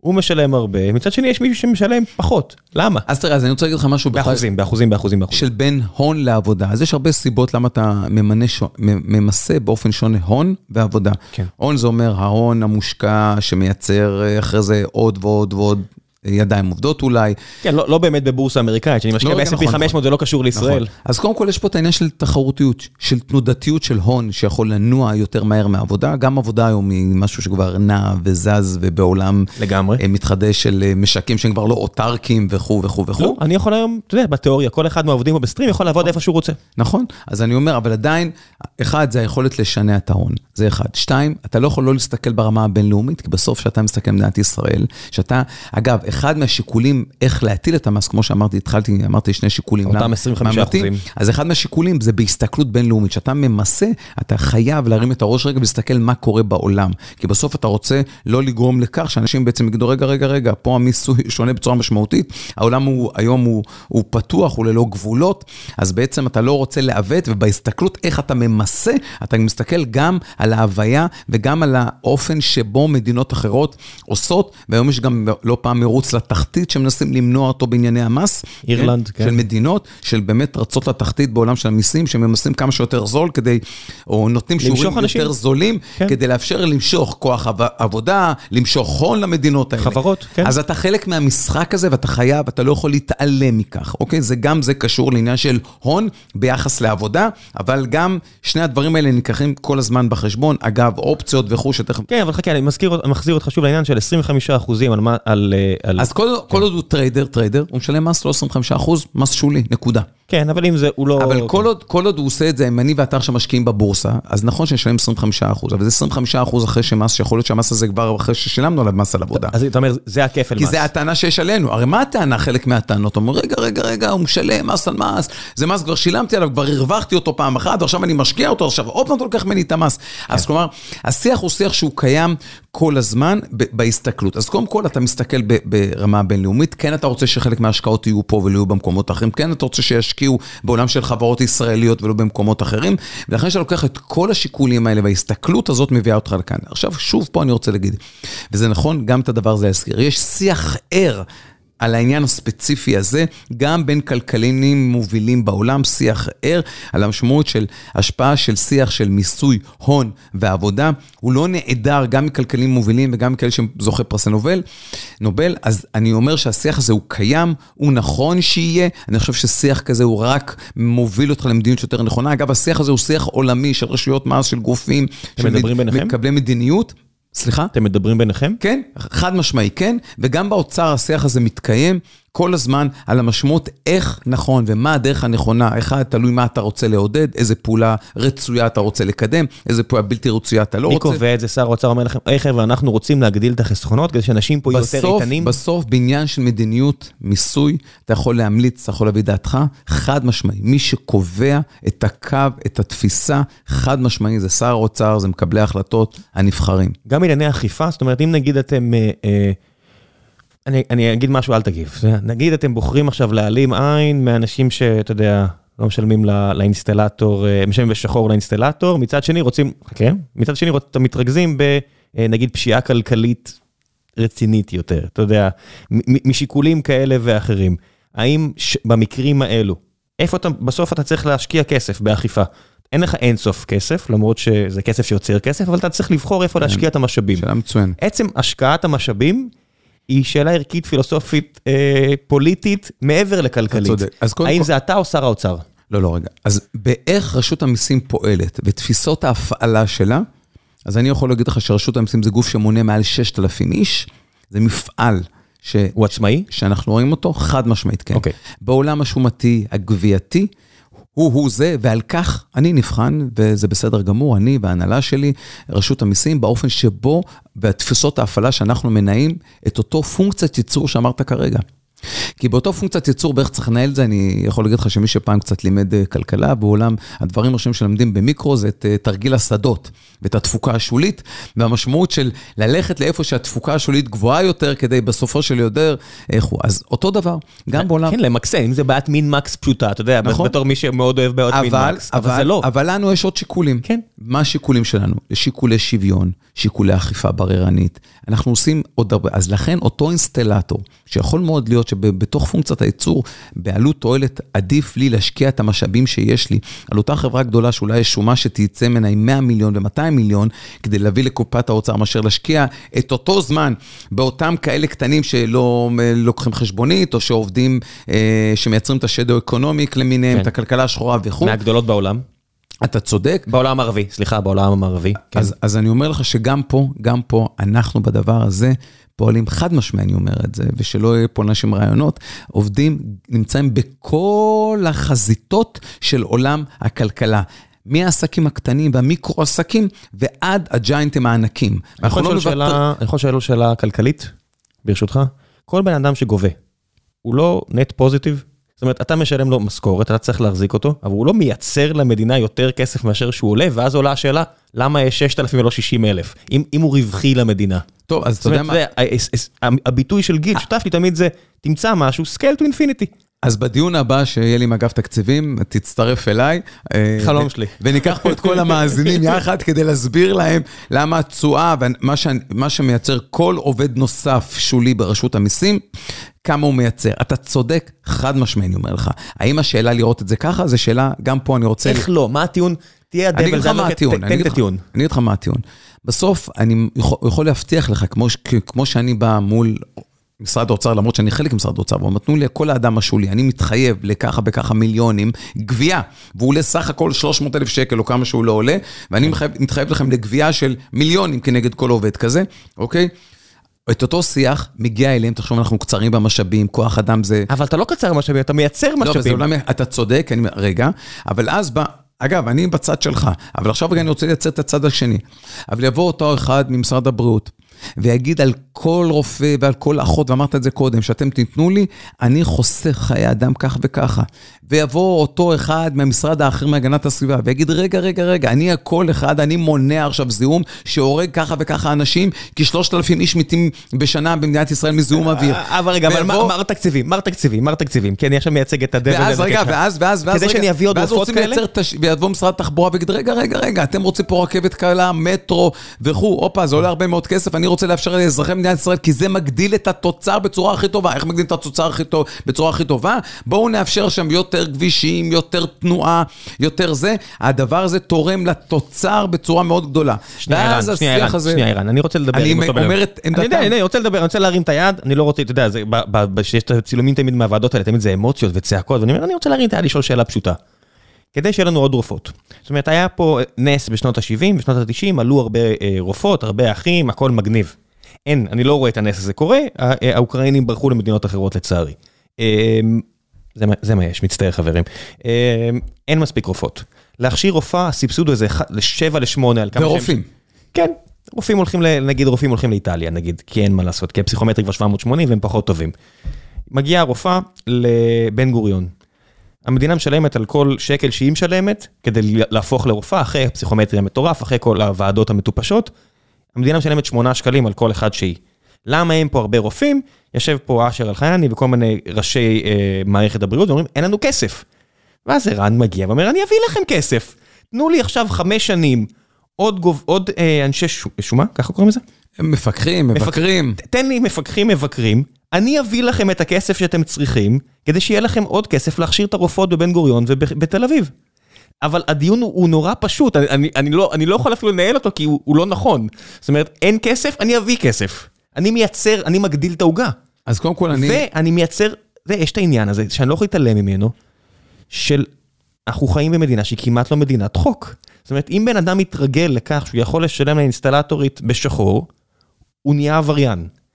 ברגע שאתה נהיה עבריין בקצת, היכולת להיות עבריין בגדול, קצרה יותר. אני מצטער, אבל זה ככה, אנחנו נהיים מדינה של עבריינים. אז קודם כל, אה, אני רוצה להגיד משהו, כן, זה גם עניין תרבותי של... אה, שאנחנו מעודדים את זה כמדינה. שמתגלגל, כן. אגב, כל השיח הזה, אתה יודע מי יוקר, אז אני רוצה שנייה להגיד, אחד כרשות המיסים, אני יכול להגיד, אתה יודע שבארצות הברית, ממש לא מזמן, אה, נתנו ל-IRS עוד במיליארדים, הרבה מאוד כסף, כי, כי השיח שם היה שבמשך שנים הזניחו אותם. אה, אולי מתפיסה, אולי מש... ולכן האודיט שהם עשו, הביקורות שהם עשו, היו מאוד מוגבלות, לדעתי 1 אחוז, אנחנו יותר, אנחנו כמעט כפול בכמות הביקורות והאופן שבו אנחנו מלאים. בסוף צריך לזכור, רשות המיסים היא רשות מבקרת, כלומר היא נותנת, היא, חלק מתפקידה זה לתת לכלכלה לעבוד ולפעול ולהפריע לה במינימום, כן? אבל לעשות את הביקורות כדי להתמודד עם כל אלה שבוחרים לא לעבוד כדין. ולכן יש פה כלכלה שחורה לא מעטה, ולכן יש ועדה שמטפ... שעכשיו הוקמה כדי כן. לטפל בדבר הזה, ויש לא מעט המלצות. לעשות, אבל אני רוצה רגע... שוב, לעניין של הגובים. ללכת למה שאמרת, האם ייתנו עוד כוח אדם לרשות המיסים, וכוח אדם הזה יאפשר להתמודד יותר טוב עם כלכלה השחורה? אני אומר לך בצורה חד משמעית, כמנהל רשות המיסים, כן, זה יאפשר לנו להתמודד יותר טוב, נקודה. אם יהיו לנו עוד... תן לי את השם של מי שאני צריך להזמין כדי... עוד משפטנים, ועוד מפקחים, ועוד אנשי הוצאה לפועל, ועוד, ועוד חוקרים, אז אין שאלה בכלל שהדבר הזה יאפשר לנו להתמודד בצורה יותר טובה. אין דיון על כך. ויש פה עניין גם שלא של כוח אדם, אלא של סוג כוח אדם, וזה מביא אותי אה, להודעה ששלח... אבל לי, אנחנו אה, מאוד מאוד כן. מתייעלים, תדע, ומצד שני יש גם את העניין של התייעלות, אני חייב גם את זה של, להגיד. זה מה שאמרתי, לשפר עושים, את הפריון של כל עובד שלכם. שאנחנו עושים שתחת אותו מגבלת כוח אדם, ואנחנו עושים את זה, וזה חלק מתפקידנו. חלק מתפקידנו הוא לשפר את יכולת הגבייה שלנו, להיות הרבה יותר יעילים, כמו כל מפעל ייצור, ואנחנו עושים את זה כל הזמן, כן. וכן, גם מוטלות עלינו כל הזמן משימות נוספות, כי אנחנו גוף תפעולי טוב. תחשוב שאפילו בעולם הקורונה, כן? חיפשו גוף תפעולי שבעצם מי שינגיש את המענקים. ואנחנו כ, כארגון שהוכחנו את עצמנו כארגון אנטי שביר, כאמרתו של טלב, פרופסור טלב בעולם של ברבור שחור, הוכחנו את עצמנו שאנחנו ארגון אנטי שביר, והצלחנו, אני חושב בהצלחה מאוד גדולה, לתת 40 מיליארד ש"ח, להנגיש 40 מיליארד לעסקים, כדי לאפשר לנו להחזיק את הראש מעל המים, כי כך התבקשנו. ביקשנו וכך עשינו. והדבר הזה בא על חשבון גבייה. כן יש מאין, כי זה הרבה מאוד אנשים, מאות אנשים שעברו מגבייה לעניין של ללכת ולמצוא את אותם עסקים ולדעת איך לנהל מולם את השיח של מתן מענקים. יש לזה מחיר שומתי. ועל אף כל זאת, הצלחנו לגבות ב-2021 שיא הכנסות, והדבר הזה בא כמובן לשורה התחתונה, לשורת הרווח של מדינת ישראל, ואפשר לנו גירעון יותר קטן, אפשר לנו לעשות, להביא עוד רווחה, חינוך וביטחון, ואני גאה על כך, באמת גאה על כך. כן. דרך המקום הזה גם רוצה להגיד תודתי לאנשי רשות המיסים, שעשו לילות כימים כדי לגרום לכך לקרות. אני אגיד תודה לכל האנשים שעבדו כדי שיהיה לכם את הכסף לגבות. כן. אה, תן לי רק עכשיו להעביר את זה לשאלה קשה, אה, שנראה לי שגם משהו שמעניין אותך אישית, יש לי הרגשה. יש לי חבר שמתעסק בקריפטו אה, כבר לא מעט שנים, ואתה יודע, אני יכול לדבר איתו פתוח. הוא אומר לי, תקשיב, קשה לי מה שאני עושה בשנים האחרונות. אני אומר לו, למה? הוא אומר, אני מוצא את עצמי פתאום עובד עם עבריינים, יותר מדי אנשים, אני צריך אה, לא, לעבוד איתם, כי המוסר שלי מפריע לי.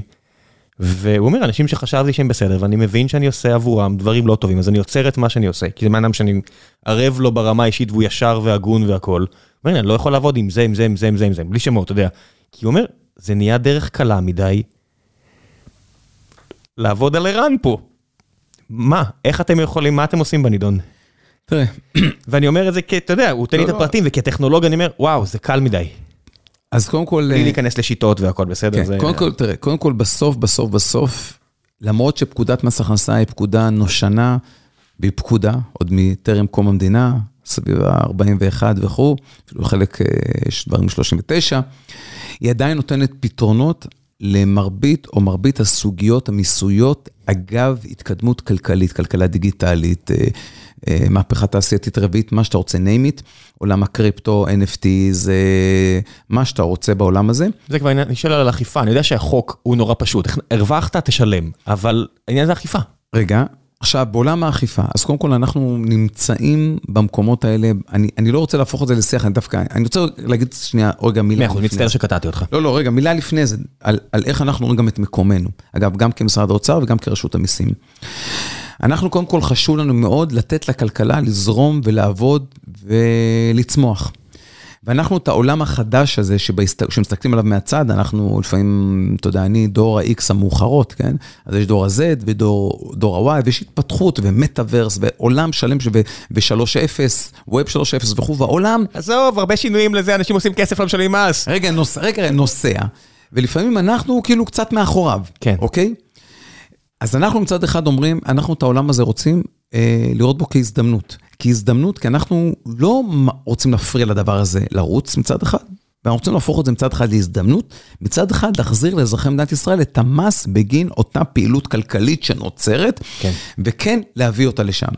ועכשיו, המאזן הזה שבין להפוך את הדבר הזה להזדמנות ולתת אינסנטיב כדי לייצר פעולות רצויות בעולם של עבודה והון וכו' וכו', כדי לייצר פה כלכלה, ומצד שני, להגיד, רבותיי, הייצור של הכלכלה הזאת, שאגב, רווחים שנוצרים, מחייב מס. כן. שהוא הולך לאזרחי מדינת ישראל. אני רק רוצה להגיד, חשוב לי גם לתקן מהצד השני, שהרבה יותר חברים אומרים לי, תקשיב, עשיתי כסף בקריפטו, אני לא יודע איך לשלם מס. לשלם. אני רוצה לשלם את המס שלי כדי להרגיש שלא ידפקו לי בדלת בלילה, אני, בן אדם עמיד, אני לא צריך את החרא הזה, אני לא צריך את השטויות האלה, תנו לי אפשרות להכניס את זה לבנק, להגיד, הרווחתי כי השקעתי בזמן בביט או באיט או לא יודע במה, תעשו לי את זה פשוט, אני לא יודע איך אני אפחד. יש הרבה אנשים שאני מכיר שמתייעצים עם מהנדסי מס שרק אומרים להם איך אני משלם את הדבר הזה, כי הבנק לא מוכן לקבל את הכסף שלי. אז אני יכול לספר לך שרק אתמול חזרתי מיומיים עם הנהלת רשות המיסים, בלחשוב ביחד, ולקחנו גם הסתכלות, איך אנחנו מסתכלים והולכים להביא את הפתרונות לעולם הזה. זה אומר, אנחנו שהיינו ראשונים לדעתי בעולם בלתת מדיניות ב-ICO לדוגמה, כן? עוד שאף אחד עוד לא ממש כן, ואנחנו כרשות מיסים, המסורתית ואולי שמרנית מאוד, הוצאנו נייר עמדה מאוד ברור לגבי ICO, אחרי זה תרגמו אותו במדינות אחרים בעולם, איך לנהוג ואיך אנחנו רואים את הדבר הזה. אנחנו גם ב-NFTs הוצאנו עכשיו נייר עמ- עמדה שמסתמך על נייר עמדה שהוצאנו כבר ב-2018 לעולם הקריפטו, איך צריך לנהוג, ורואים את זה ב- כנכס, אם זה נכס דיגיטלי, אם זה נכס אחר, אני לא אכנס פה לסעיפים בתוך פקודת מס הכנסה, אבל כן נתנו ודאות והסתכלות מה עמדת רשות המיסים בעניין הזה, שלא יהיה כל אותו מהנדסים שאתה קורא להם מהצד השני, שיבינו גם הם היטב איך אנחנו רואים, ושלא יחשבו על דרכים יצירתיות, כי יש לנו עמדה מאוד ברורה, איך אנחנו רואים ואיך צריך לשלם מס, אם זה NFT, אם זה ICO. איך אתם עושים את זה טכנולוגית? זאת אומרת, יש אה, כל מיני אנשים כמו אה, טל מורגנשטיין, אה, איש שאני מאוד מאוד אוהב אישית, מלייטספיד, והוא כל הזמן חושב, קרן הון סיכון, והוא כל הזמן חושב על יזמים שבאים אליו, הוא, הוא, על איך הוא ישקיע בחברות שיעשו עבורכם את העבודה, כי זה אתגר טכנולוגי לא מבוטל. יש פה אתגר טכנולוגי ממש לא מבוטל. כי במקרה שמעתי את זה ממנו, כן, אני סתם ציינתי את שמו, כי אני יודע שהוא מתעסק בזה. יש את הנורמטיבים שבאים לרשות המיסים ואומרים, רגע, אנחנו הרווחנו, רוצים לשלם. אז דלתנו פתוחות, והם עושים את זה והם משלמים. יש לא מעט שמשלמים מיסים? בגין... איך הם איפה הם שמים את לא, הכסף? מדווח, פשוט מדווח? ומשלם. איפה הכסף יושב? רגע, רגע, קודם כל, רגע, אז זה פעם אחת מדווח ומשלם. עכשיו, כן. לרשות המיסים אפשר לשלם רק בפיאט. אני תמיד שאומרים לי פיאט, אני נזכר בכלי רכב, אני עוד בציותי. אה, כן. כן, אז משלמים בפיאט. אז, אז למדינת ישראל עדיין, אגב, במרבית מדינות העולם, כמעט כולם משלמים רק בק... באותו שטר שבו המדינה מקבלת. כן, עד שלא עשיתי רווח בשקל, העניין הוא... נכון. כן. אז עכשיו, אז יש המון אתגרים. לא, אני לוקח בחזרה, אני מצטער, רווח בפיאט. אם אני עושה את הכסף בדולרים, אני גם צריך להצטער, לוקח בחזרה. לא, לא, ברור. אז יש פה הרבה הרבה שיח. עכשיו, השיח מתחיל מזה, רגע, אני נכנסתי בכסף, בפיאט, לתוך אה, אה, זירת מסחר מסוים, והרווחתי שם בקריפטו ויצרתי עסקאות, והרווחתי ואני צריך לשלם מס, אז כשהוא יוצא, הוא צריך לצאת בפיאט, והופ, לעבור לרשות המיסים, כן. ככל שהרווחתי וככל שמימשתי, כן? אם מימשתי, אם לא מימשתי, אין לך בעיה עם רשות המיסים. אז יש פה כמה, אני אומר בעולם המטבעות, כי גם עולם של הביטקוין שונה משאר הדברים, כי זה מטבע כמטבע, שווה ביטקוין שווה מטבע, דברים אחרים לא בהכרח שווים מטבע. כן, בן אדם נכנס לביטקוין, את הביטקוין הוא המיר לשלל דברים אחרים, בסוף. חייב במס. זה, זה עבר דרך אי-טורו ונמכר למניית מאנדיי, נמכר מניית מאנדיי, ואז הוא משלם את המס רק על העסקה האחרונה, ואומר, מה, לפני כן לא, לא הייתי חייב, נכון? לא. אז ברור שחייב. נכון. אחד, ברור שחייב, האם זה מאוד ידידותי האופן התשלום היום, אז יש קושי. אז אנחנו בשיח, אנחנו בשיח עם התעשייה, בשיח מתקדם. אני אפילו באופן אישי מקיים את השיח האלה עם החברות, כדי להביא את המודל שבאמת... ואגב, כל, כל עולם המס, בכל העולם מתמודד עם הסוגיות האלה. אנחנו כמובן גם בשיח איתם וגם בשיח פנימי וגם בשיח עם התעשייה. ולשמחתי, חלק גדול מהתעשייה אומר, כן, אנחנו פה כדי לשלם מיסים, אנחנו לא רוצים להתחכם, אנחנו לא רוצים בזה, אנחנו רוצים לישון טוב בלילה. אני אומר את זה בגאווה גדולה על, על, על, על התעשייה שמייצרת פה גם ערך כלכלי וגם רוצה לשלם מיסים כחוק, ואנחנו בשיח איתם, אני לא רוצה עכשיו להגיד את כל השמות של הבורסות שיש פה, של האחרים ושל החברות האחרות, אבל אנחנו בשיח. האם אנחנו יודעים לקבל היום בקריפטו את המיסוי? לא. האם אנחנו פועלים כדי לחשוב איך לעשות את זה? האם לרשות המיסים יש ארנק? לא. האם צריך לחשוב על זה? אולי כן. האם למדינות אחרות בעולם יש ארנקים? לא. האם צריך לחשוב על זה? כן. יש איך... מדינות מתקדמות כמו New York State שאמרה, אני בכלל לא רוצה, נכון, כן? כן, אבל לדוגמה, יש מיאמי שמתנהל בצורה מסוימת, ויש כן. מדינות אחרות, ויש עוד, עוד מדינות, ש... יש עוד כמה מדינות שכן מסתכלות על הדבר הזה בצורה אחרת, וגם רשויות מס שרואות את זה אחרת. אז אנחנו כן נמצאים בשיח הזה. אני גם יכול להגיד לך... זה אומר שאתה כן רוצה ארנק לרשות המיסים? אז אני אומר לך... ארנק קריפטו. הדבר הזה נמצא בשיח. בתוך רשות המיסים, איך אנחנו נוכל להתמודד, אנחנו לא מפחדים להיות יצירתיים. אנחנו פנינו אגב לציבור, אני חייב להגיד את זה ממש לא מזמן, כי לא כל השכל אצלנו, פנינו לציבור ועשינו שיתוף ציבור. אנחנו כרשות מיסים, אני לפחות, בהובלה שלי, מקיים שיח אינטנסיבי עם הציבור. עשיתי כבר כמה פעמים מפגשים עם השיתוף ציבור, שמעתי את הרעיונות שעלו שם. אנחנו קשובים לזה, אנחנו מכווינים את האסטרטגיה שלנו ותפיסת עולמנו בהתאם למה שאנחנו שומעים, גם מהציבור וגם מעובדי רשות המיסים, כי, כי אנחנו מבינים... מבינים שחלק גדול מהרעיונות והשכל והפתרונות נמצאים שם, לדוגמה. אם מחר יכול מאוד להיות שמישהו יגיד, תקשיב, אני בעולם הפרטי מייצר איזשהו ארנק, לא קשור אליי, והוא יתווך בין הפיאט, ש... סליחה, בין המטבעות והרווח שנוצר במטבעות לבין היכולת לגבות את זה בארנק, ואני דרך הארנק הזה, דרך הבורסות אפשר לעשות את זה, בסוף ינגיש לרשות המיסים את זה בפיאט, בשקל. אז אם הדבר הזה ייווצר, ואני פניתי לציבור, כן. ואמרתי, חברים... איך פונים לציבור? עשינו את זה בקול קורא. אה, בדיני פרטנר. הגיע זמן הפודקאסט, ערן. הגיע זמן, אה, הגיע זמן, אה, כל הקול קורא שלכם, שמע, יש פה, אני אגיד לך. אתה מכיר את הקול קורא שעשינו עכשיו? בדיוק, לא, אבל זה בדיוק הבעיה. אני אומר, הגיע הזמן להגיע לאיפה שהאוזניים נמצאות. תקשיב, יש למשל דיון שעשינו פה לפני הפרק, וסיפרתי לכל מיני אנשים שאני מאוד אוהב ומעריך שמשתתפים בדיון הזה, של מה קורה עם מיסוי על אופציות. וזו שאלה נפיצה בטירוף. זאת אומרת, ההשפעה של ההחלטות שלכם שם, הן השפעות מקרו-כלכליות עצומות על מדינת ישראל. ואני אומר, זה דיון שהוא באמת צריך להיות ציבורי. זאת אומרת, שאתם תעשו את הפודקאסט שלכם, בתגובות למטה, לא יהיה לך רק את מייקל ואת עדן מאלף, יהיה לך שם את כל ה-VCs, ומצד שני את הפילוסופים, ומצד אה, רביעי את העובדים, ומצד חמישי את היזמים והמשקיעים והקרנות הזרות, וכולם יהיו, וזו יהיה החלטה עצומה שאתם תעשו. אז לא יכולים לעשות אותה לבד. אז קודם כל אני אומר לך שאנחנו נמצאים שם בעניין של הקשיבות. חד משמעי נמצאים שם בעניין של הקשיבות, להיות קשובים, פתוחים, לא כל השכל אצלנו. אנחנו כן. דווקא בעניין הזה מאוד קשובים לתעשייה. אני חושב שאין מדינה אולי בעולם, אה, או רשות מיסים, אני חייב להגיד, שעשתה לא מעט מהלכים כדי לייצר את אותה כיפת ברזל כלכלית שיש במדינת ישראל, וכן, זו כיפת ברזל כלכלית של עולם הייטק, שאפשר לנו גם בקורונה להמשיך לייצא, וגם בקורונה להיפגע בצורה כזאת, וגם להתאושש. כמעט מהראשונים בעולם, אולי שניים אחרי סינגפור, אני חושב שזו נקודת חוזק של הכלכלה הישראלית. כן, חלק היחסי של הכלכלה פה, שהוא לא באמת תלוי... אתה צודק, תכף כן. נדבר אולי על שוויון וכו' והדברים, אבל, אבל הדבר הזה כן אפשר לכולנו הכנסות מאוד משמעותיות, הדבר הזה כן אפשר לכולנו, אגב, 102, תכף אני אגע גם בזה, כלומר באותן אופציות, אז הדבר הזה כן אפשר לאזרחי מדינת ישראל ליהנות מהפירות של ההכנסות שבאה מאותה כלכלה. וזה צריך לזכור, והדבר הזה אני חושב שהוא נקודת חוזק מאוד מאוד משמעותי, ואנחנו צריכים להיות שמחים על כך, כי זה אפשר, אפשר לנו לספוג את חלק גדול מהזעזועים העולמיים שהיו, ויש מדינות שממש הגיעו למצב לא... מאוד לא טוב, ואנחנו כן הצלחנו לצלוח את הדבר הזה, לא רק לצלוח אותם, כי ב-2021 אנחנו בגביית שיא. אגב, אחרי קורונה, גביית שיא של הכנסות, וחלק מזה נובע מאותה כיפת ברזל כלכלית. למי שרוצה ש... להוריד את זה למספרים, חוב של מדינת ישראל ביחס להכנסותיה, בניגוד למדינות אחרות, איכשהו לא, לא השתגע. כן, אז אני אומר, לא רק שלא השתגע, הוא אפילו, ההכנסות המאוד משמעותיות אפשרו לחוב להיות בצורה כזו, שבאמת להגיע אפילו לחוב תוצר בממדים מדהימים. ואני חושב ששם צריכה להיות ההסתכלות, זה פעם אחת. עכשיו פעם שנייה, רגע, בואו נחזור לעניין של, ה, של הפער הזה. אז קודם כל... לא רק לה... פער, גם השפעה של כל החלטה.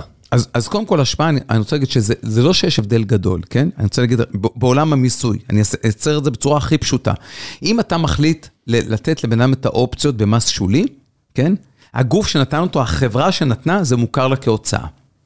אם אתה החלטת לתת את, אותם, את אותה אופציה כ-25, במס של סעיף 102 לחוק, לפקודת מס הכנסה, נכון, המס עליה הוא 25 אחוז או 28, אם יש לך מס יסף. לא רק שהוא 25-28, הוא לא כולל אבל... את ה-5 אחוז בריאות, ה-5 אחוז, אה, אתה יודע. הכל נכון, אבל הוא לא נחשב בהוצאה לחברה. זה אומר שאני, שבסוף זה מאזן, אז אני מקבל את זה מצד החברה, שאין לה את ההוצאה בגין הדבר הזה, בדומה למי ששילם, מי שבחר ללכת במסלול האחר. אז זה קודם כל צריך להבין את זה באמרת על מלמעלה, שהפערים הם נראים מאוד גדולים, אבל הם לא בהכרח מאוד גדולים, כי בהסתכלות של מה שאני מכיר להוצאה או לא מכיר בהוצאה, קיים. אז זה דבר אחד צריך להסתכל עליו. כן. עכשיו רגע, אני הולך לעניין הזה. כשאנחנו כמדינה מסתכלת ורוצה לעודד פעילות רצויה, ורוצה להפוך באמת לסטארט-אפ ניישן, ולעודד את אותם אנשים מדהימים שתורמים ועושים בשביל הכלכלה, בשביל עצמם, בכלל, ולא צריך, אה, איננו לא צריכה להיות צרה, אני חושב שההסתכלות הזו היא שוב הסתכלות בינלאומית רחבה. ושההסתכלות בינלאומית רחבה, ואני אומר לך, זה לא אומר שאי אפשר לחשוב על מחר, כי גם זה שיח ער, להעלות את ה-25% ל-30-33%, לא, השיח הזה לא לא קיים, הוא קיים נקודה. אבל אני רק, אני רוצה רק להסביר, יש שיקולים לכאן ולכאן. אז בהסתכלות בינלאומית על הדבר הזה, ועל... אגב, מה שאמרתי עכשיו, מעבר לזה, בסוף צריך להסתכל גם איפה יהיו אותם יזמים. אותו אחד שבסופו של יום מגיע לאותו יועץ ומתלבט, האם הוא רוצה להקים את החברה שלו במדינת ישראל, לייצר את הערך פה, ולהביא אקו סיסטם של עובדים, של קנייה, של צריכה, ושם כשהוא מתלבט, מה גורם לו באותה התלבטות ולהחליט איפה הוא עושה? האם להיות במדינה, היום, אתם יודעים, העולם... שמע, אני, אני רוצה להגיד לך שההתלבטות היא כבר שונה. סטרים אלמנטס הוקמה בישראל, אבל יש לה גם ישות בגרמניה וישות בארצות הברית. השאלה האמיתית היא, איפה אני אחיה? בסופו של דבר, עזוב את המס חברות, בסופו של דבר זה שה-CFO שלנו חוזר מקליפורניה אחרי 15 שנה לישראל, זה השאלה האמיתית, איפה אנחנו נחיה? כי בתור, זה לא מפעל. בסופו של דבר מי שישלם את, את המס יהיה אני, לא החברה. השיקול פה הוא בסוף אני. זאת אומרת, אני כאנשים, אבל אם אודי ה-CFO יגור בארץ או בקליפורניה, אם לא יודע מה, או הפאונדר יגור פה או בלונדון, זה השיקול. נכון. אנחנו רוצים, אנחנו רוצים שהם ישלמו את המס פה. חד משמעית. עזוב את החברה איפה היא תוקם, היא במילא תוקם פה, פה ופה. לא רק שאנחנו רוצים, אנחנו גם עושים כללי מיסוי כאלה שיגרמו לאנשים האלה לבוא לפה, ורק לאחרונה גם יצא משרד האוצר ב... ברצון לעשות עוד שינויי חקיקה כדי לגרום לאנשים האלה לבוא לפה. לאלה שעשו רילוקיישן, לאלה שעולים פעם ראשונה, עולים חדשים שאנחנו רוצים אותם פה. חד משמעית, אגב, אני ברמה האישית חושב שאין מדינה כמו מדינת ישראל. תשמע, בסופו של דבר אני כן חושב, תשמע, בסוף אחד החברים הטובים, איתי גולדה, עכשיו חוזר ארצה, הוא אמר לכם את הפודקאסט שלו, אחרי עשור, בחיים הטובים בקליפורניה, יחזור, כי הוא לא חוזר כי זה הבחירה הכלכלית, לא, כלכלית עדיף לגור שם. הוא חוזר כי המשפחה רוצה לחיות פה, אבל צריך שהבחירה הזאת תהיה כמה שפחות כואבת. אז אני... בעיניי, עניות דעתי, כן, והיא באמת ענייה כי, אתה יודע, אנשים באמת, אתה יודע, חכמים ממני ומיודעים ממני, אז אני אומר לעניות דעתי, אני לא רוצה שאנשים יחזרו לפה ויהיו עצובים. אז אתה צודק, ולכן, מהמקום הזה, אנחנו מסתכלים כש... כש... קובעים את חוקי המס, או מנסים להתאים אותם לכלכלה המתפתחת, והיא רצה הרבה יותר מהר מחוקי המס, את זה אני חייב להגיד, כן. הרבה יותר מהר. מה לעשות? אבל עדיין חלק גדול מהפתרונות מצוי בחוקי המס, גם הנושנים והישנים והיציבים. אז אין ספק שאנחנו כל הזמן מתאימים את חוקי המס לכלכלה, כדי לייצר פה ערך, כדי לייצר פה כלכלה, כדי לייצר פה תנועה, כדי לייצר פה את היכולת שלנו, שהאנשים החכמים והמוכשרים האלה ימשיכו ויהיו פה, ואנחנו נהיה אבן שואבת להם ולכלכלה. לכלכלה ולהזדמנויות שיהיו פה. אני חושב שהדבר הזה מוכיח את עצמו מאוד טוב, בטח ובטח בעשור וחצי האחרונות, וזו נקודת חוזק מדהימה לחוכמה שיש פה, לערך האנושי בהון האנושי, וזה גם מתקשר למה שאמרת, לאותן אופציות, שבא, גם פה בא המחוקק ואמר, אני גם... במקום הזה רוצה לגרום לכך שראם שרוצה, או מישהו אחר שרוצה להקים או לחשוב איפה הוא עושה את זה, שיעשה את זה פה. ולכן חלק גדול מהחקיקה מותאמת לכך ש... לפחות בדבר הזה, אנחנו נגרום לכך שזה יהיה פה. כאן צריך להבין, יש דברים שאנחנו לא יכולים להתמודד איתם לפעמים. היכולת שלנו להתמודד עם אוף שור כזה ואחר מוגבלת, כן. יש מרוץ לתחתית. לשמחתי, השיח העולמי... המרוץ הוא אפילו בתוך ארצות הברית, אנשים עוברים מקליפורניה לטקסס. נכון, נכון. אפילו בין קנטונים בשוויץ. כן. אבל אבל אגב, עכשיו, בהובלת ארצות הברית, ב-OECD, השיח הוא כבר, בפילר 2, השיח הוא שיח שונה. מה זה פילר 2? פילר 2 זה השיח שנוצר ב-OECD לעולם המינימום טקס שרוצים לעשות, אגב, שיחבוק את כל העולם, שמס מינימלי כן. לדוגמה של 15 אחוז. כלומר, יש שיח זאת אומרת שאנחנו לא נוכל עולמי, להגיד לאינטל, בואו לפה. יש אה, שיח כי... עולמי שבא ואומר, תקשיבו, תקשיבו, המרוץ התחתית הזאת יוצר נזקים ברמה העולמית, ואנחנו רוצים ליישר קו כדי לגרום לכך, אז יש הסתכלות עולמית על הדבר הזה. לשמחתנו, אני חושב שהדבר הזה גם ייצר הזדמנות למדינת ישראל ככל שהוא יבשיל ויבוא, ויבוא לידי ביטוי, והדבר הזה, שוב, יתחבר לכך שאנחנו מסתכלים על התמונה הכוללת כדי כדי לייצר פה שוב כלכלה, ערך, צמיחה, וכאן בעולם, גם בהסתכלות עולמית, מסתכלים על הדבר הזה, איך שבסופו של יום כל העולם אומר, בואו נראה, בואו נייצר איזושהי שוויוניות מיסויית. כזו שלא תגרום למדינות לרוץ לתחתית. אגב, אתה אמרת קודם, הזכרת את אירלנד או מדינות אחרות, שבהן שיקולי המיסוי הם שיקולים משמעותיים שגורם... גם ישראל, מה כאן, ישראל היא כמו אירלנד, היא הביאה לפה חברות כמו אינטל. יודע, אינטל, אני לא יודע, אני ישב פה מנכ"ל אינטל ישראל, מן הסתם לא יכולתי לשאול אותו ישירות, אני בטח שאין לי גישה לפט גלסינגר, אבל כשהם קונים חברה כמו טאוור בארץ, יש פה עניין של יש להם פה אה, מס שאם הם יוציאו אותו בישראל, הם לא ישלמו עליו. אם הם ישתמשו בכסף הזה כדי לקנות את המקבילה של טאוור במקום אחר, איזשהו, אה, לא יודע, צ'יפ פאונדרי במקום אחר, אז הם כן ישלמו מס. יש פה שיקולים. בטח לפט ולמנכ"ל אינטל ישראל, אתה יודע. יש המון שיקולים, וגם פה יש שיח כלכלי ער בעניין של חוק עידוד השקעות הון, האם כן, לא. בסוף אני חושב שבהסתכלות, תראה, בדיעבד תמיד רואים 6-6, כן? אז בהסתכלות גם אחורה וגם אני חושב קדימה, וכל ה... בוא נגיד, אה, האינסנטיב המיסוי, אגב, חברות טכנולוגיות שנעשה דרך חוק עידוד השקעות הון, אני חושב שהוא בעיניי, כן, בעניין של דעתי האישית, אני חושב שכרגע זה גם דעת אה, מקבלי החלטות, הוכיחה את עצמה. ובייצור הכלכלה. כל עוד העולם, כל עוד אנחנו מבינים שמה שהיה נכון בתחילת שנות האלפיים, שרצינו לעודד פה, אתה יודע, אתה זוכר שתחילת שנות האלפיים, תמיד שאלו, איפה הטבע שלנו? אז רצו לעודד, איפה אתה יודע, איפה הטבע בהייטק? למה אין לנו נוקיה? כל מיני דברים, קלישאות כאלה. היום יש לנו הרבה יוניקורנים שזה מדהים, כן? אז עזוב יוניקורן כשווי, נורא קל לחברה של 60 אנשים שעושים נכון. קריפטו להיות שווה 8 מיליארד דולר, כי הם עושים עבודה מדהימה עם הבנקים. זה לא זה. אני אומר, אבל יש לך מאנדי עם 1,200 עובדים, ויש לך, אתה יודע, זה כבר לא כזה רחוק מאמדוקס, מה לעשות, אתה יודע, זה חברות שכבר שוות יותר. בשלב מסוים אתה אומר, אוקיי, אולי אני לא צריך לעודד, כי, אתה יודע, Check Point. אם גיל שוויד יישב פה, ויגיד לי, אתה יודע, לא ימשיכו לעודד אותי, אז אני אקח את העסק של מקום אחר. אני אגיד, אוקיי, טוב, אני אקח את העובדים, הכל טוב, תלך. כן. מה לעשות? אתה יודע, לכולנו חסרים עובדים, אתה לא מאיים על אף אחד. אז אני, אז קודם כל אני לא מסתכל על חברה כזו ואחרת, לא, אני אומר, במהות, אני, כן, כן, אתה צודק. כי לא כולם מקבלים, יש אנשים כמו Check Point שמדפיסים כסף, זו חברה מדהימה, כל הכבוד לגיל וחבריו שיצרו מפעל שמרוויח, אבל האיום פה, הוא זניח, צר לי, האיום הוא זניח ביחס על העובדים. אז א', מה שאני יודע שגם המקביל שלו בא, עשה עלייה ארצה, ולשמחתנו בא לפה. כן, דש לניר, אם אתה רוצה, אתה מוזמן לבוא לדבר. אז, אז, אז אני חושב כן. שגם הדבר הזה, אני חושב שהוא בשורה מדהימה, כן? כן. אה, ש... כך גם אה, יש חזרה של מישהו שהשווי שלו כבר מאוד מאוד גדול וכזה ואחר, שמגיעים בסוף לפה, אני חושב שגם הדבר, ולא משנה מה הסיבה, אם הסיבה תרבותית, החיבור למדינת ישראל, הרצון. וישב פה מנכ"ל אלסטיק, לא מזמן, שהקים את החברה בחו"ל, חברה שווה עשרה מיליארד דולר. למה חזרת? להגיע הביתה.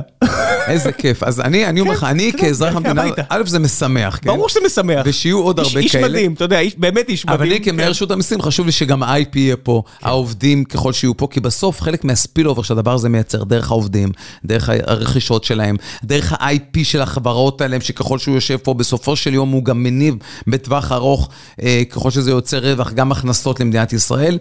והאקו-סיסטם שהדבר הזה יוצר גם כאור אה, לגויים בעולם הסתכלות בינלאומית, אני חושב שהדבר הזה יש המון המון המון ערך, וחלק גדול מההשקעות, ואני חייב להגיד, חלק גדול מההשקעות העולמיות שמגיעות לפה, אני חושב שגם הוא ברכה מאוד גדולה, וגם הדבר הזה מניע את הכלכלה, מאפשר לנו לצמוח, וגם החברות הגדולות האלה, צריך להזכיר, כן. אותן חברות שנקטת בשמן בסופו של יום, באמצעותם יוצאים הרבה סטארט-אפים. כי למה? כי חלק גדול כן, מה... ברור, ברור. כל לא, אנשים שוכחים את זה. כי IBM, מייקרוסופט, כן, ברור. אז אנשים שוכחים, שוכחים את זה. שוכחים שבסוף, דרך החברות הגדולות האלה שמביאות, שקיבלו הטבות כאלה ואחרות דרך החוק כזה ואחר, בסופו של יום, מייצרות אנשים שיוצאים משם ומייצרים כן. עוד המון המון כאלה קטנים, כן. שאחרי זה גדלים, גדלים, גדלים, והדבר הזה מייצר מה, כלכלה. זה מה שגיל שוויד יהיה פה, יגיד, אה, אבי שועה שהערכת מאורקה, זה מאצלנו, זה וזה, זה מאצלנו. הערך הוא אף פעם לא רק ערך זירו. אבל בוא נעשה קצת גם אה, שאלות מן הקהל, כי זה אה, חשוב, ויש פה הרבה אנשים שהשאירו לך הרבה שאלות. אני אעשה שאלה מפייסבוק, שאלה מטוויטר, מצטער אנשים שבאמת הרבה שלחו לי שאלות בפרטי, אני לא בטוח שנספיק להגיע. אז לפני שנעשה את זה דבר המפרסם. והפעם זה כיסא. אם בתחילת התוכנית סיפרתי לכם על פנדה ועל המזרנים, הפעם זו חברת to sit שמתמחה במקומות ישיבה. To sit, 2 sit, מלשון לשבת. חברת to sit מתמחה בכיסאות אה, שולחניים, וזה לא משנה אם אתם עכשיו צריכים לרהט משרד בבית שמיועד אה, לך ולך, או שעכשיו אתם אה, עוברים למשרדים גדולים יותר בחברה וצריכים למצוא פתרונות ישיבה למאות ואפילו אלפי אנשים, אתם מהחברות הכי גדולות במשק, הכל טוב. חברה טוסית יודעת לשרת את הלקוחות הקטנים ביותר והגדולים ביותר, יש להם גם מפעל פה בארץ, שזה תמיד כיף, הם גם יודעים לייבא ומייבאים המון כיסאות. ארצה, והכל במחירים מעולים ובהנגשה יוצא דופן באולם התצוגה מול קניון איילון בבני ברק. אתם מגיעים לשם, החבר'ה ידברו איתכם, יראו מה מתאים לכיס שלכם ולטוסיק שלכם, מה הכי מתאים לכם מבחינה ארגונומית. אני יודע שאני יושב על כיסא של טוסית, חלק מהעובדים בחברה יושבים על כיסאות של טוסית, ואם תבואו ותגידו שהגעתם דרך גיקונומי, על הכיסא הראשון שתרכשו, גם תקבלו 25% הנחה, שזה באמת מבצע יוצא דופן, ואני יודע שרבים רבים רבים מכם כבר השתמשו בקוד הקופון הזה, כי אתם אחרי זה אומרים לי, שאתם גם נהנים מהכיסא וגם נהניתם מהמחיר המיוחד, אז מקווה שגם ככה יקרה גם בעקבות החסות הזו. חברת טוסית מול קנון איילון, אולם תצוגה, בבקשה, אם אתם קונים כיסא שאתם הולכים לשבת כל כך הרבה, תגיעו, תשבו. כל החלופות האלה, במקרה הזה לפחות, של קנייה מהבית, דרך האינטרנט, זה אולי טיפה יותר נוח, אבל במקרה הזה זה נגד ההמלצה האישית שלי, לפחות בנוכל לא נוגע לכיסאות, תמצאו את הכיסא שהכי נוח לכם ולאנשים שאתם אוהבים. ועכשיו, בחזרה לפרק עם ערן, מקווה שאתם נהנים. חזרנו, ואני מבטיח לשלם על זה מס הכנסה. לא, אבל זה באמת, זה מתקשר לאחת השאלות הראשונות, זה בדיוק מתקשר לעניין הזה. אה, העניין פה של אה, חודשי לעומת אה, שנתי, אז בואו נראה, הרבה אנשים שאלו על זה, בואו... בוא נבחר אה, שאלה, טוב בוא... אתה מדבר בעולם של אה, הנה, בוא... מטבעות, קריפטו וכו'. לא, אני אומר באופן כללי, אה, הרבה אנשים... הון, כן. אני רוצה למצוא אולי שאלה אחת ספציפית שמתייחסת לזה, כי אני אתן את השם של מי ששאל את זה, אבל באופן כללי, הרבה מאוד אנשים שאלו על, על למה צריך להגיש כל חודש, לשלם כל חודש, בניגוד לשלם שנתי. אמ, רגע, מה, יש הרבה מיסים. מע"מ משלמים פעם בחודש או פעם בחודשיים, זה פעם אחת, אה, בצורה קלה, אגב, מקוונת. זה עניין אחד. אגב, באופן מפתיע, בעולם המע"מ של המסים עקיפים, דווקא הפניות אלינו דווקא כאלה שרוצים אפילו לשלם לא חודשיים, אלא פעם בחודש, כי רוצים יותר קרובים, להיות קרובים לה, להכנסה, ושם להעביר את הכסף לרשות המסים כדי פשוט לשחרר את עצמם מהעניין הזה. אגב, אנחנו בעניין של השיתוף ציפור, הנה, עמרי למשל שואל... עשינו שיח איך לעשות קלות תשלום. פנינו לציבור שיגידו לנו שאנחנו רוצים לקדם כמה שיותר, כי חלק מהאסטרטגיה של רשות המיסים, וזה אני חייב להגיד, בצופה פני עתיד, הוא tax just happened. זה אומר שהמיסים קורים מעצמם. זה אומר שאני כרשות מיסים... כמו אנחנו- שכיר. אנחנו כרשות מיסים, בדיוק כך, רוצים להיות כמה שפחות בחיכוך, להקטין חיכוך. אחת מהתוצאות הכי משמעותיות של, של הכלכלה הדיגיטלית היא הפחתת חיכוך. אנחנו רוצים להיות חלק מהקטן. אז למה הזה- מע"מ, תגיד, נגיד עכשיו אני, על החסות הזו שעכשיו הקראתי. חברה מדהימה בשם טוסיט, הכל טוב, מוכרים כיסאות מול קניון אה, איילון בבני ברק, לכו, המלצה אישית שלי, אני יושב על כיסאות שלהם, מגניב, חבר'ה נהדרים. הם אה, רצו שאני אגיד את זה, שילמו לי כסף. אני שמחתי להגיד את זה, קיבלתי כסף. מוציא להם חשבונית. בחשבונית יש תוספת של מע"מ. הם משלמים לי את התוספת של המע"מ, אני משלם לכם את המע"מ הזה מיד, כי זה עבירה פלילית ולא... זה עבירה חמורה מאוד, אז כמובן שאני ארצה לעשות את זה כמה שיותר מהר. למה? בשביל מה? למה קיבלתי כסף, הוצאתי כסף, למה פשוט, למה, למה זה קרה? כן, אז קודם כל, את השאלה שאתה שואל זה, תראה, מע"מ הוא מס יחסית מודרני. צריך להגיד, יס, מס יחסית מודרני. יש שני אופנים בהם שאתה יכול לגבות את המיסים העקיפים. אתה יכול לעשות את זה באמצעות סיילס טקס, אגב, ארצות הברית, שזה קיים במדינות, זה אומר שבין עוסקים, בינך לבין אותו עוסק שאמרת כרגע, ולא משנה מה שמו, כן, יש אפס. מע"מ. אז יש מדינות שאין מדינות, ארצות הברית שככה נוהגות, שיש אפס, והמס, רק שהצרכן ישלם, לכן זה סיילס טקס, ישלם את כל המע"מ בגין כל הרכישות. מע"מ, החוכמה שלו, התועלת שלו, הערך, אפרופו ערך מוסף שלו, הוא בכך שהוא מבזר סיכון בצורה הרבה יותר טובה. זאת אומרת, בגלל שהוא משולם על ידי כל חלק, בהתאם לערך המוסף שהוא מייצר, שהוא גם, כמו שאמרת, אני משלם ואני מתקזז, ובסוף כן, מי לא עולה שמשלם לי. את המע"מ, אז מי שזה מכוון אליו זה אותו אזרח סופי, אותו צרכן סופי שאמור לשלם את המע"מ, אבל... עצם זה שזה משולם בכל הדרך, זה בדיוק הדרך, ה- ה- הייתי אומר, החכמה של מע"מ, בגלל זה הוא יותר מודרני מסלסטקס, באופן הזה שהוא מבזר סיכון בצורה סיכון הרבה? יותר- סיכון לרשויות, בעולם של, הבנתי. של אכיפה, בעולם של תפיסת סיכון, הוא מבזר סיכון בצורה יותר טובה. כי אם מישהו בשרשרת הזה מעד, וכמו שאתה מבין, בעולם של הון שחור, של חשבוניות פיקטיביות וכו', כן. לצערי הדבר הזה קורה יותר ויותר, למרות שאנחנו נמצאים שם בצורה מאוד אגרסיבית ומשמעותית כדי לאכוף את הדבר הזה, אבל הוא מבזר סיכון יותר טוב והוא מקטין את הסיכון. לממשלה, אני חייב להגיד לנו, כי אם יש fraud בתוך התהליך הזה, שב sales tax, אם פעם אחת למעלה, פעם אחת לקחת, לקחת את כל המע"מ על כל השרשרת, ואז אנחנו הפסדנו את כל המע"מ על הכל, כן? איך זה מתקשר למשל ל... ל... היה פה את החבר'ה אה, שעשו את עוקץ המאה, אתה זוכר את זה עם, המע"מ? אז חוץ מזה שהם נבלות של פיננסים, גם חבר'ה שרצחו פה אה, ילדה, אה, ובמקרה אני בדיוק פגשתי את, הצד השני של הסיפור הזה, כי יש גם בני אדם, אבל לא משנה, קיפלתי, קיפלתי, קיפלתי. אה, כל מה שקשור ל- לעוקץ המאה של הצרפתים, של, אה, של החבר'ה האלה. ב- ב- באירופה, לעניות דעתי, זה כמו שאתה מתאר, נכון? יש את השרשרת של התשלומים של המע"מ. באירופה, ב- ברוב. איך זה, איך זה, האם השרשרת הזו לא יוצרת מורכבות שרק מקשה עליכם בסוף? לא, לא, לא. קודם כל, אני, אה, באירופה רוב המע"מ הוא, הוא כמו פה, מס על הערך המוסף, אותו דבר, באותו כן, אופן מע"מ. אמרתי, אם זה לא, אם- tax. כי- כי ראיתי שם... והבעיה אני- אני- שהם כן. מתמודדים איתה זה המיסטינג טרדר, זה אותו מצב שיש את הסוכן הנעלם, ככה הם קוראים לזה, בין מדינות, והם גם מנסים למצוא איזה בין מדינות האיחוד כאילו? כן. הן מתמודדות עם אותן בעיה שאנחנו, עם חשבונות פיקטיביות באותו אופן, ובשיח ער שאנחנו עושים מולם, מתמודדות עם אותן בעיות בדיוק. חלק מהפתרונות הם דרך reverse charge, מה זה אומר? שעושים היפוך חיוב. אני לא אלאה פה ציבור המאזינים מה המשמעות של היפוך חיוב. חייב לעשות על זה פרק אצלכם, או שתבוא לפה שוב, זה מעניין לאללה. במע"מ, מעולה, אז אני אשמח, כי העניין של הפרוד בעולם של המע"מ, של החשבונות הפיקטיביות, אני טוען, טענתי שהבעיה היא לא רק של רשות המיסים, היא בעיה אמיתית שורשית, שחלק גדול ממשפחות הפשע ומהעבריינים שרוצים להתכסות או למצוא להם את הדרך הכלכלית כדי להתנהל, הם עושים את זה דרך חשבונות הפיקטיביות. ולכן, אנחנו נמצאים שם בצורה מאוד משמעותית, עם טכנולוגיה מאוד משמעותית, ואנחנו מונעים חלק לא מבוטל מאותם אלה. אגב, וזו עבירה פלילית שיושבים עליה בכלא, ויש לא מעט. לא מעט מהאנשים האלה שנמצאים בכלא, ואני אומר לך, זו עבירה פלילית חמורה מאוד, ואני אומר את זה ב... שחלק, שהעבירה הזאת, ככל שהיא קורית, יושבים שנים רבות. בניגוד להעלמת מס, גם אם אתה העלמת מפיץ מע"מ זה וגם פלילי, אם אתה כן. מקזז, שמקזז מיסים לא כחוק באמצעות חשבונית פיקטיבית. ואנחנו גם הול- הולכים ומתפתחים בעניין הזה, גם באופן, גם בצורה טכנולוגית שלנו, גם באופן שבו אנחנו מגיעים לאותם אנשים שעושים את זה. וזה מתקשר למה שאמרת קודם. שכל שיהיה לנו כוח אדם, וכל שיאפשרו לנו לעשות שימוש בטכנולוגיה שהיום מצויה וקיימת כדי לפתח אותה, כי יש פה גם עניינים משפטיים שצריך ל- לפרוץ אותם, אני חושב שמדינת ישראל תוכל לתת מענה הרבה יותר טוב לדבר הזה, ולהיות אור לגויים באופן שבו אנחנו נתמודד עם החשבוניות זה לא מפחיד? זאת אומרת, אני, בסוף אני גם בן אדם פרטי, אני יכול להתלהם ולהגיד למה לא עושים ככה ולא עושים ככה, בסוף יש בן אדם, שכיר שלך, של רשות המיסים, ונגיד הוא מוצא כזה, אתה יודע, לי דפקו בדלת, שני חבר'ה כאלה, לא מזמן, ממש דפקו בדלת, אמרו שלום, ביקורת פתע ממם. להם, טוב, בואו, שבו קפה, אני אסביר לכם מה אני עושים, בואו תעשו מה שאתם רוצים. אוקיי, היה להם מעניין, קיבלו קפה, אמרו לי תודה רבה, הלכו. אני מניח שהם רואים אותי, אין חשש. אבל יש מצבים שהם ידפקו בדלת, והם צריכים לפחד. אז הם צריכים לפחד, לא על זה שעכשיו יעשו להם משהו, אלא שיאיימו עליהם, אתה יודע, ישלחו להם הודעה, ואז יפחידו. חד משמעית, אז איך אתה יכול לעשות את העבודה שלך?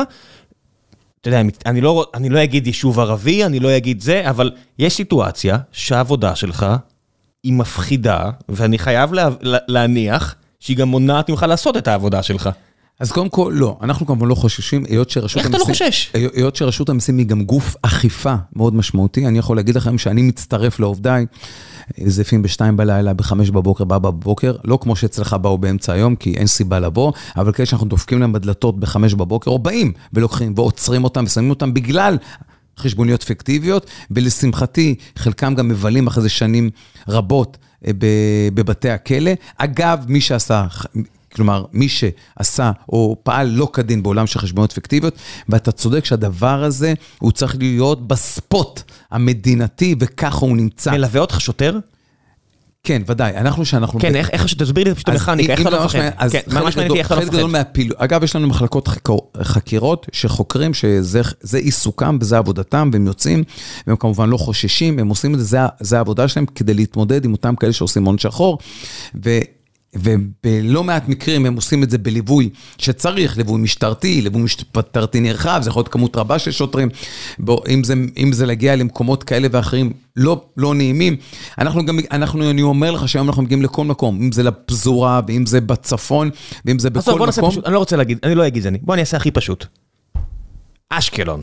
בסדר, אני באר שבעי, אשקלון. אני אסתכל על איזשהו בית, ואני אראה שם מייבך, ואני אראה, אתה יודע, אוטו שעולה יותר ממה שאני מכניס פה בכמה שנים, ואני אומר, אוקיי, אני מניח שהוא עבריין. מצטער שאני עושה את זה, לא יודע אם הוא רוסי, אשכנזי, מרוקאי, לא משנה מה. אני מניח שהוא עבריין כי ככה. מצטער כי ככה. לא, זה הנחה קשה. בסדר, אני אומר. לא, בגלל זה אמרתי, אני מוציא את העניין הגזעני, אז לא אשקלון, נתניה, גבעתיים, תל אביב. בסדר? כי אני, אני מסתכל, אני רואה הבן הוא אדם... יכול להיות מתעשר הייטק שנוסע כן, כן, כן, כן, כן, כן, כי אני רואה שיש לו, שהעיסוק, אני בכוונה לא אומר, כדי שאף אחד לא ישבור לי את הברכיים, כי אני כן חושש, אני אומר, אבל אני רואה את העיסוק הרשמי שלו, ואני אומר, מהעיסוק הרשמי הזה, אני לא גאון, אני לא Machine Learning, אה, אין לי פה אנשים שחוקרים, אני לא חוקר, אני לא גאון, אני אומר, הבן אדם הזה עבריין. בסדר, זה לא, ואני מניח שכולנו יודעים להסתכל על בניין ולהגיד, אוקיי, כמס הכנסה. בסוף אתה לא צריך הרבה Machine Learning, אתה אומר, הפער בין מה שהוא אומר שהוא עושה, או מה שהיא אומרת שהיא עושה, לבין מה שיש מחוץ לבית, הוא קיצוני. אז אני יכול להגיד לך בגאווה גדולה, שבחודשים האחרונים ביתר שאת, ש, שאנחנו, ובטח מי שרואה את העיתונים ורואה כלי התקשורת, רואה שאנחנו, לא מעט כלי רכב כאלה אופסנו אצלנו. מה כן? עושים איתם? אם, אחד, אם יש לאותו אדם חובות, כנגד החובות, מעקלים את הכלי רכב הזה. בהנחה שיש לו חובות מיסויות כאלה או אחרות, או שהוא לא יודע להסביר למה הוא עושה בכלי כזה, ומדווח לרשות המיסים 7,000 שקל הכנסה, גם אם הכלי רכב לפעמים לא שלום משמעות, כי הם, הם מתחכמים, הם לא רושמים את הכלים משמעם, על הסבתא, על הדודה, על, על, על האימא שלהם שמאוד מבוגרת, כן? הם לא חסים, לא חסים זה ו- בכלום, לצערי, או מחביאים, או לא רושמים את הדירות על שמם. אז אני יכול להגיד לך גם במקום הזה, אחד, אנחנו יודעים להתמודד עם זה, אנחנו מתמודדים עם זה היטב.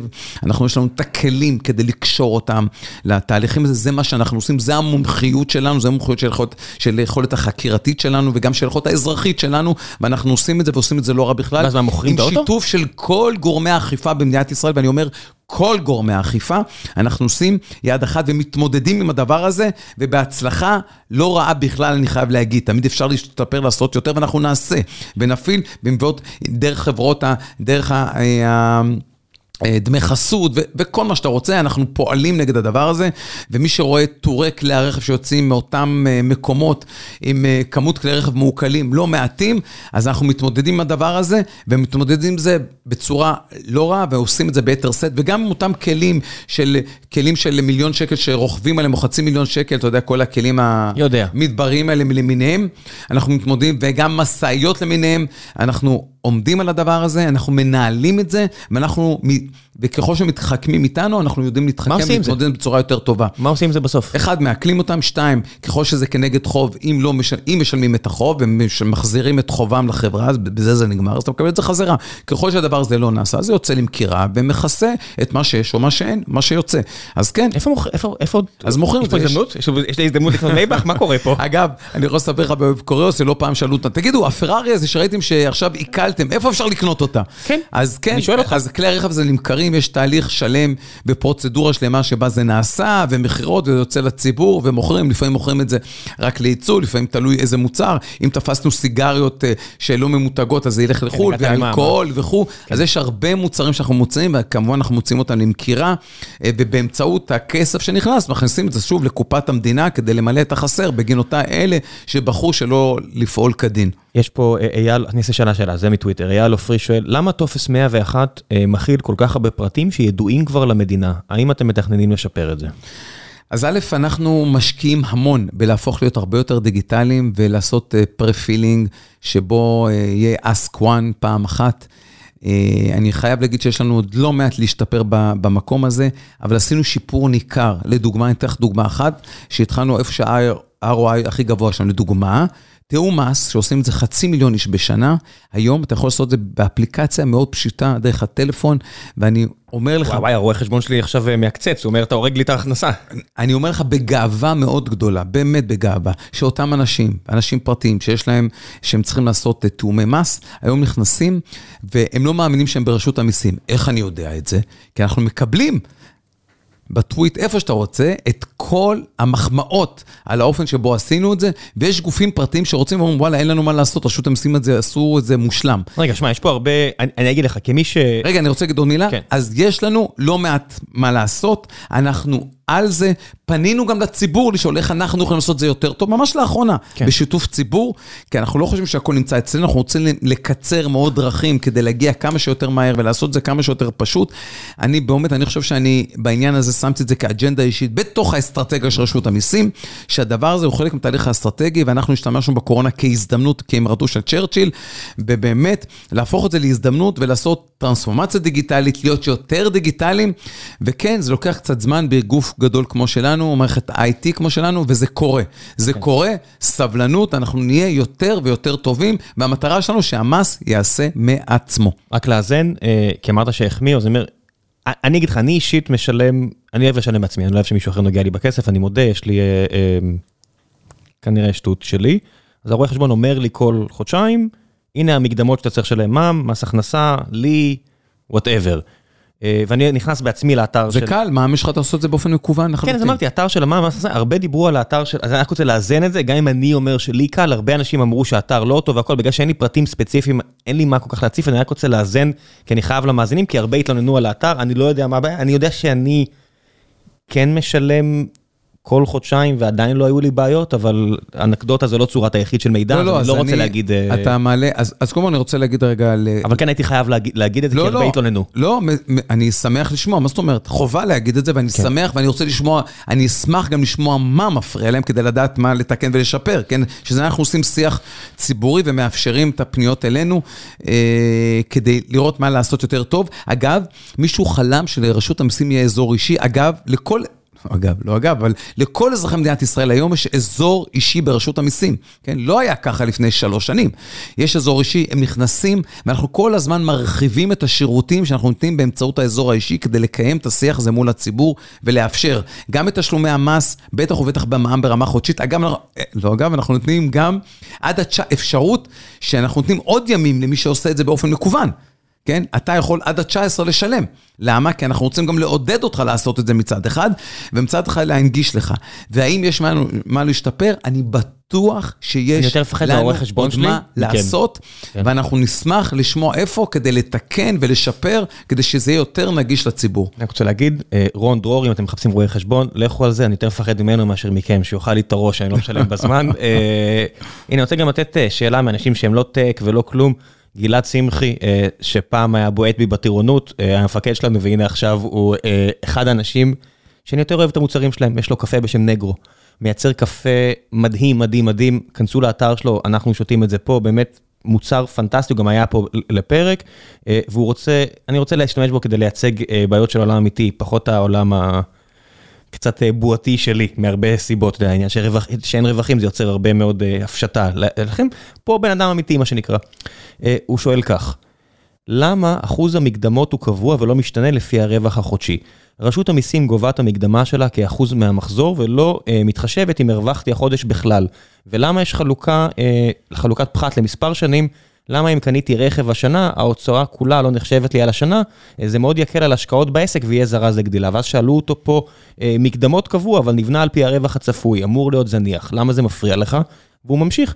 תקשיב, צודקים. הבן אדם ששואל, הרווח צפוי, ידעתי שהם צודקים, אז אני רוצה להעמיק את השאלה שלו, הרווח צפוי שנתי. אני למשל קונה ים סחורה ומחזיק מלאי ענק, כך שמתחילת השנה אני חנוק, ולקראת סוף השנה באמת מרוויח. חברה שמוכרת ציוד משלמת מס על המכירה, גם כעת אני יכול לקנות ולמכור סוף השנה, ואז הציוד, נמח... ואז הציוד נמחק מהספרים. אני רואה הרבה יתרון מבחינתי, מבחינת גידול הפוטנציאל אצלי. רציתי לייצג את זה כן, כמו שהוא אומר את זה. כן, אז קודם כל, גלעד. שואל שאלה שהיא שאלה חשובה, וזה נקשר לעוד דברים. אז אחד, אני רוצה גם להגיד, קודם כל, המקדמות, בשונה מזה, הן בשליטה של גלעד או מי שהמייצג אותו. כן. כן. יכול להקטין אותם, יכול להגדיל אותם, בהתאם לצפי שהוא יודע הכי טוב, דרך אגב. בסדר? נכון שבראשוני זה נקבע מסך המחזור המעמי של שנה קודמת וכו' וכו', כמו שהוא אמר והוא צודק, אבל הוא יכול להחליט שהוא מקטין אותם או מגדיל אותם לפי מה שהוא יודע שהעסק שלו צפוי, כי הוא יודע הכי טוב דרך אגב. אז אגב, בלחיצת כפתור, אמרנו את זה גם, הוא יכול כן, דרך המייצג, באמצעותו, יכול לשנות את המקדמות שהוא נותן אה, או שהוא מעביר לרשות המיסים. אז זה דבר אחד וחשוב להכיר אותו ולדעת אותו. אנחנו כן, בעניין של הטיימינג, הוא צודק שלפעמים הטיימינג אה, אה, משפיע, והאם יש מקום לשפר את זה כדי לא להגיע לסוף שנה ולעשות את ההתאמות כאלה ואחרות. אז אנחנו כמובן אה, כן ערים לעניין הזה, וכן היינו רוצים לשפר, ואנחנו נמצאים בתהליך שיפור מתמיד, ויכול להיות שעדיין עוד יש לנו מה לעשות שם שזה יהיה יותר קל. דווקא מקדמות זה אחד הדברים שבו הוא נמצא כן בשליטתו של בעל העסק, וכן הוא יכול להתאים את עצמו אם הוא בטוח או יודע לאיזה כיוון הוא הולך, והרבה פעמים הוא יודע טוב יותר מכולם, דרך אגב. כן, אה, אם רצית פה דוגמה, אז אה, רימון חייט אה, פותח ואומר, למה כל כך קשה לי לקיים את החוק? סיסמה אחת למע"מ, סיסמה שונה למס הכנסה שבשבילה צריך גם לחפש את הפנקס. והוא אומר, פנקס? כי עליו מודפס קוד א', והוא ממשיך ומפרט פה על כל מיני אה, קשיים פה של למה כל כך קשה לו כאדם שומר חוק ל- ל- לקיים את החוק, ואז השאלות המשך שלו זה, למה כל כך קל לעבור על החוק? קודם כל הוא צודק בעניין ההזדהות. תהליך ההזדהות וההזדהות כרגע, כרגע יש לו, הוא לא מאוד פשוט, נכון? פעם אחת, אמנם זה רק פעם אחת, זה כמו בעולם הבנקאות, במקומות אחרים, הדבר הזה נוצר... באמת, אה, בחרת דוגמה למקום טוב, נו. לא, אז אני אומר, זה בגלל סייבר, דברים אחרים, כן. אנחנו בתהליך של שיפור של תהליך ההזדהות בכניסה. כי הרבה פעמים הדבר הזה לא... אני, כן, אני גם שומע את מה שאומרים, ואנחנו קשובים מאוד, שאנחנו אומרים מהציבור שהרבה פעמים, כן, זה מפריע להם שתהליך ההזדהות יכול להיות יותר פשוט, והוא לא מאוד, לפעמים לא מאוד פשוט, הם היו רוצים אותו יותר פשוט ונגיש. אנחנו כן מנסים לחשוב, אגב, כל הממשלה, בהזדהות הממשלתית, אנחנו בשיח איך להצטרף להזדהות הממשלתית, כדי לפשט את התהליך הזה, אה, למרות אה, בעיות סייבר ואחרות, אנחנו... על זה, אבל גם היום צריך לזכור, זה פעם אחת אתה צריך לעשות, זה לא, ואז זה באמת הופך להיות לא מאוד מורכב וקשה אחרי שאתה עושה את זה. נכון, הכניסה הראשונית, יש לה שמשהו, אבל אנחנו כן בעניין הזה. זה לגבי הדברים, למה אפשר לעשות הונאות, אז לא הבנתי לאיזה עניין זה נקשר, כי, כי ברור... בגלל זה אני, אני אומר, בוא נעבור לשאלה אחרת, כי, אני, כי, כי דיברנו על זה, אבל אורטל גנות שואלת, אורטל גנות אפלבוים שואלת, למה עצמאיות צריכות להחתים את בן הזוג ועצמאים לא? לא, תראה, אורטל שואלת שאלה, למה בכלל אנחנו רואים על ה... מסתכלים על התא כתא משפחתי, על זוג שהוא זוג נשוי, והרבה אנשים שאלו על זה. לפי פקודת, פקודת מס הכנסה, רואים בהם ב, ב, בחישוב מאוחד כתא משפחתי. כן, ככה... אני חושב שהיא גם, אני חושב שיש משהו אחר. יש בן זוג רשום שבו אתה צריך להגיד, אגב, זה יכול להיות האישה והגבר. לא, אני חושב שהיא רשמה פה, למה עצמאיות... לא, לא חייב, לא, לא, חייב. אז, לא, אז אני אומר, היא רושמת... אם עצמאית ובעלה שכיר, או אם לא, עצמאית, תלוי. היא אומרת, למה עצמאיות צריכות להחתים את בן הזוג ועצמאים לא? אז אני אומר, אני, הכסף שמגיע פה לפודקאסט זה כסף של עוסק מורשה שלי. גם וגם. אז אני אומר, אני, כשאני מוציא דוח שנתי, אני צריך להחתים את uh, זוגתי. נכון. והיא צריכה להגיש את כל המסמכים שלה, הרואה חשבון שלי מציג גם לה, לא רק, נכון, שוב, נכון, רון דרורי נכון. מציג היטב, והוא מציג גם לה, אני, אני חושב שאולי היא טועה פה. לא, לא, אז אני אומר לך, ודאי שכן, כי, כי אין, אין, העניין הזה של, שאנחנו רואים את זה כתא משפחתי וצריך, אז זה קיים גם לגבר וגם לאישה. אני חושב שאולי התבלבלה, כי אני חושב ש... לדעתי כן. אז, אז הרבה אנשים אחרים שאלו פה, וזו שאלה שהיא רלוונטית, אני חושב, להרבה, למה באמת בארץ, בניגוד לארצות הברית, מסתכלים על האדם הבודד ולא על התא המשפחתי, בתור יחידה מיסויית? לא, אז קודם כל, הברירת מחדל בפקודת מס הכנסה, הסתכלו דווקא על, ה... על חישוב, אה, אה, על דיווח... אה, אה, משפחתי? לא, כולל, אבל לא מסתכלים בדיווח המשפחתי לדוגמה, לדוגמה, בנקודות זיכוי. אין יכולת, נגיד, לשנע נקודות זיכוי בתוך המשפחה. זה אומר שאם נגיד לאישה, כי יש לה יותר נקודות זיכוי, ילדים ככה נקבע אה, החקיקה, אז אי אפשר לשנע אותם. והרבה פעמים אנחנו מקבלים שאלות על הדבר הזה, למה אתם לא מאפשרים לנו בתוך התא המשפחתי, לראות אותנו כתא משפחתי? לא הרבה יותר משמעותי העניין של פשוט המס הכנסה, זאת אומרת, אם... אה... בן הזוג בחר להישאר עם הילדים, ובת הזוג היא מנהלת בנק, לא יודע, הבוסית שלי בלאומי היא הייתה מנהלת, נניח שהיא מרוויחה יותר מבעלה ראם. אז, אז בסדר, אז, אז רואים בהם. אז למה לא, למה, למה הם לא, התשלום לא נחתך בחצי? זאת אומרת, למה זה לא ממוצע על שניהם? למה הם לא משלמים כשני אנשים, הם משלמים כל אחד בנפרד? אז בעלה, ראם, למרות שראם אני חושב עובד ומרוויח היטב, אבל נניח שבעלה... לא, אז רואים בהם, לא, לא, קודם כל אנחנו מסתכלים בהרבה דברים, אנחנו מסתכלים כאלה... מצטער רקפת. רגע, לא, לפעמים אנחנו כן מסתכלים על התא המשפחתי, זה לא תמיד מופרד לחלוטין. כלומר, אם האישה היא שכירה, לצורך העניין, בסדר? ובעלה נשאר בבית, רוצה להיות עם ילדים. אז כל אחד משלם את המס ש... אז אני אומר, אז למה כל אחד משלם את המס שלו, ולא הבית משלם? אז אנחנו לא אמריקאים בהרבה מובנים בעולם של אה, מיסי הכנסה. כן. שם יש חובת דיווח כללי, פה אין חובת דיווח כללי, שזה יתרונות, שזה חסרונות. פה אנחנו בנויים יותר על ניכוי מס במקור ופחות על חובת דיווח כללי. אני חושב שזה שיח שהוא שיח שלם שמתקיים, יש יתרונות לפה ויש יתרונות לפה, יש חסרונות לפה וחסרונות לפה. אני מניח שפשוט המדינה תקבל הרבה פחות כסף. אז אנחנו, אז, אז בעניין הזה, בצופה פני עתיד, אנחנו כן חושבים שיש מקום אה, לטפל בדברים שנמצא, שהם לא מאוד ברורים, כמו בן זוג רשום שאתה נרשם, ועוד דברים אחרים שנמצאים, שאני מניח שגם על זה יש שאלות, יש, כי כן. זה באמת לא תמיד מאוד ברור, ואני חייב להגיד, זה לא תמיד מאוד ברור, כי אתה שואל, מה זה הבן זוג הזה, מי רושם אותו, איפה הוא נרשם, מה זה בכלל המילה הזו, מה רוצים ממני? אז אנחנו כן מנסים לפשט את התהליך הזה, ומזה שהתחלתי, ששאלת אותי, מאחד מהדברים ששמנו, אז אחד מה, מהנושאים ששמנו בתוך התהליך האסטרטגי שלנו, זה לפשט את עולם המס, וזה חלק מפישוט עולם המס, כדי לעשות אותו יותר פשוט, ולאפשר לציבור למצות את הזכויות שלהם בצורה יותר טובה. אה, בוא נספיק לעשות עוד כמה לפני שנסיים. אה, צחי בן אה, שימול שואל, אני חושב שזה ככה, צחי בן שימול, כן, צחי בן שימול, איפה אנחנו על עקומת לאופר, לאופר, לאופר, כלכלן אמריקאי, כן. כן, שפשוט שרטט על, בבית קפה לארוחת בוקר, עקומה מאוד פשוטה של ב-100% מס יש אפס הכנסות כי אף אחד לא יעבוד, ב-0% מס אין הכנסות כי אף אחד לא משלם, ואז יש עקומה כזאת, זה לא איזה מדע מדהים, זה פשוט משהו שהוא שירבט בארוחת בוקר, אבל יש בזה הרבה אה, אמת ו- וזה מעניין, וכן אנשים עוסקים בזה, בהיגיון, ברציונל של, יש נקודה שאם תמסה אותי יותר מדי, הסיכוי שאני ארצה לה- להרוויח יותר פוחת, כי אני במילא משלם. זה מה שבכלל חושבים עליו, מסתכלים עליו, אפשר לחקור אותו בכלל באמת? לא, אז ראשית, חד משמעית כן. עקומת לפר שהיא כשיח, איפה אנחנו נמצאים בדיוק על העקומה, זה, זה שיח שאתה בודק אותו דרך השקל הנוסף שאתה שם, ואתה מנסה להבין איפה אתה רואה את ההכנסות אוי, שלך. זה משוואה אבל כל כך קשה, זאת אומרת, אם, אם תעלה לי את המס, מה, אני באמת היום מתפטר, כאילו... נכון, אז, אז, אז זה, זה אה, אה, שאלה, אבל כן, ודאי, כשקובעים מדיניות מס, או שמסתכלים על מה הדרך לשקף או למסות, אין ספק, ראה מה קרה בצרפת, שהעלו את המס בטירוף, אז אופ... ברחו ללונדון. מיד מאוד, מיד מאוד הם שינו, כי, כי באמת אה, שם, אה, אפרופו לפר, אז זה קפץ, ומהר מאוד, אנשים, טוק. הם לא שהפסיקו לעבוד, הם פשוט עברו למדינה כן, אחרת. כן, כן, לגמרי. אז אני אומר, אז ודאי שאנחנו מסתכלים על זה, זה נקשר למה שנאמר פה בעניין אה, ההון קודם, זה נקשר להרבה דברים, זה נקשר למוביליות של הון ועבודה היום, שהוא הרבה יותר, גם עבודה היום כבר הרבה יותר מובילית, כמו שאתה אמרת קודם, ראם, בעולם, ולכן... לכן ודאי שאנחנו מסתכלים בזה, ודאי שאנחנו לוקחים את זה בחשבון, שאנחנו קובעים את האופן שבו לפחות מנסים להביא את זה לתוך השיקולים של הדרך היותר טובה, או האופן שבו אה, נכון למסות אה, הכנסות. אלי אוזן, אה, אדם יקר וחבר, שואל, כמה פעולות יזומות נעשו בשנה האחרונה במגזרים כמו חרדים וערבים, לעומת המגזר היהודי-חילוני?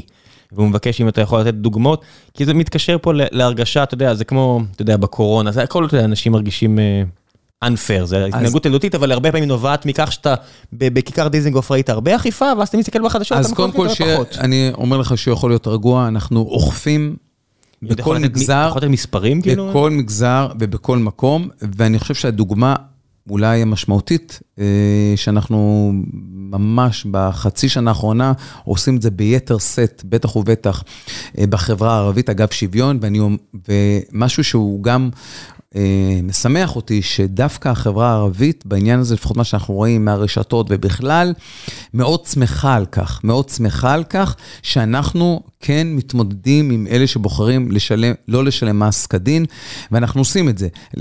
זה מתקשר גם מה ששאלת קודם, לכל עיקולי כלי הרכב שאנחנו עושים, לכל שאנחנו נמצאים, אז אני אומר לך בצורה אה, מאוד חד משמעית, שאנחנו נמצאים בכל המגזרים, ועושים את זה בכל מי שבוחר לא לשלם אה, מס, ולא עושים, אה, ועושים את זה איפה שצריך, ולאחרונה גם, אני חושב שהדבר הזה ניכר ומובא גם בתקשורת, את הפעולות שאנחנו עושים.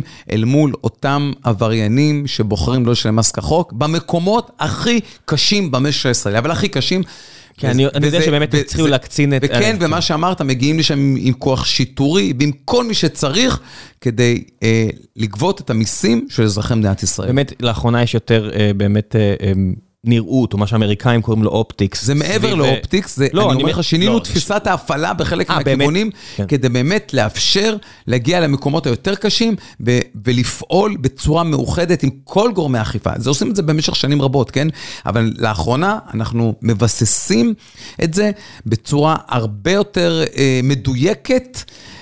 שבה שכל רשויות האכיפה ביחד על הדבר הזה, וזה מניב תוצאות. משתמש בשם זבוב על הקיר בטוויטר שואל, פעם שמעתי ראיון עמך, מן הסתם איתך ולא איתי, אה, או עם קודמו בתפקיד, והוא נשאל למה דיווח שנתי כל כך מסובך, וענה שהם ממש ממש משתפרים בזה, והנה עכשיו כל רואה חשבון יכול להגיש את הדוח בקלות באינטרנט בלי להגיע פיזית. התבאסתי כשהמראיין לא שאל אותה למה בכלל צריך רואה חשבון שיגיש. למה הכל מנוסח בצורה שאדם מן היישוב לא ידע מה לעשות? אז אנחנו מתמודדים עם השאלה הזאת, וגם, אתה יודע, גם תשאל מישהו מהיישוב מה זה שומה, אז הוא יחפש אם יש לו איזה שומה פתאום על ה... איפשהו על הגוף. אני מודה שאני לא יודע מה הגדרה אפילו. אז, אז אני אומר, אז, אז אני מבין את המילים, לפעמים המילים הלא ברורות האלה שנמצאות עדיין בתוך הפקודה הארכאית, לפעמים ברמת המלל, ברמת השפה. אנחנו פועלים גם בעניין הזה כדי, אפילו שואלים אותי, מה זה פקיד שומה? מה זה הפקיד הזה, כן? אז, אז כן, זה מומחה מס, כן? אבל הפקודה, אה, המינוח שמתעסקת בו פקיד שומה, וכך על זה מבוססת חלק גדול מגביית המיסים שלנו, אז אנחנו מנסים כל הזמן לשפר. אנחנו עשינו, אבל כדי לשפר ולהנגיש, לדוגמה, היום 75% מהדוחות שהוגשו לנו לאחרונה היו מקוונים לחלוטין. שבעיניי זה מהפכה היסטורית שהובלנו אותה בתוך תקופת הקורונה, בעיניי היסטורית, שבה הדוחות במס הכנסה גם הם מקוונים, זה חסך את השליח, זה שחסך. עכשיו השאלה, מתי נגיע ליום שזה יהיה יותר ויותר קל ונגיש לציבור, כדי שהוא לא יצטרך את אותו גורם מתווך? אז אנחנו עשינו את זה בקורונה, דרך האזור האישי, לא היה צריך שום גורם מתווך לאותם עסקים קטנים ובינוניים, הם עשו את זה ויכלו לעשות את זה, וזה היה מונגש. בלי שום מתווך באמצע, זה פעם אחת. פעם שנייה, יש לנו עוד הצעות שאני מקווה שנביא אותן ככל שיהיה חוק ההסדרים הקרוב, כדי לתת מענה לאותם עסקים הקטנים, לעשות את זה בצורה קלה. בלי שום אה, יד אדם, ואנחנו עמלים על זה, וזה חלק מהתהליך האסטרטגי שלנו, ועשינו כבר לא מעט מהלכים, ואנחנו נמשיך לעשות אותם ביתר שאת, ואני מקווה שבזמן הקרוב, ככל שתתאפשר חקיקה ותהיה, ויאפשרו לנו להביא עוד אה, מהלכים מקלים מאוד לאותם עסקים קטנים באופן שבו הם צריכו להגיש את הדוחות, בצורה מקוונת וקלה. כן, אחד הדברים, יש פה הרבה שאלות שהתשובה שלהן זה, זה ענייני אופטיקס, שהרבה שואלים למה, כמו ככה, למה חילונים ולא חרדים וערבים, למה מתמקדים בחרדים ולמה מתמקדים בערבים וכל מיני כאלה, בסופו של דבר, האמת היא, נראה לי ב-2022, כמו שרואים עכשיו במה שקורה באוקראינה, היכולת שתשים את עצמך עכשיו ותדברר את המסר ותבוא עם גרפים ו...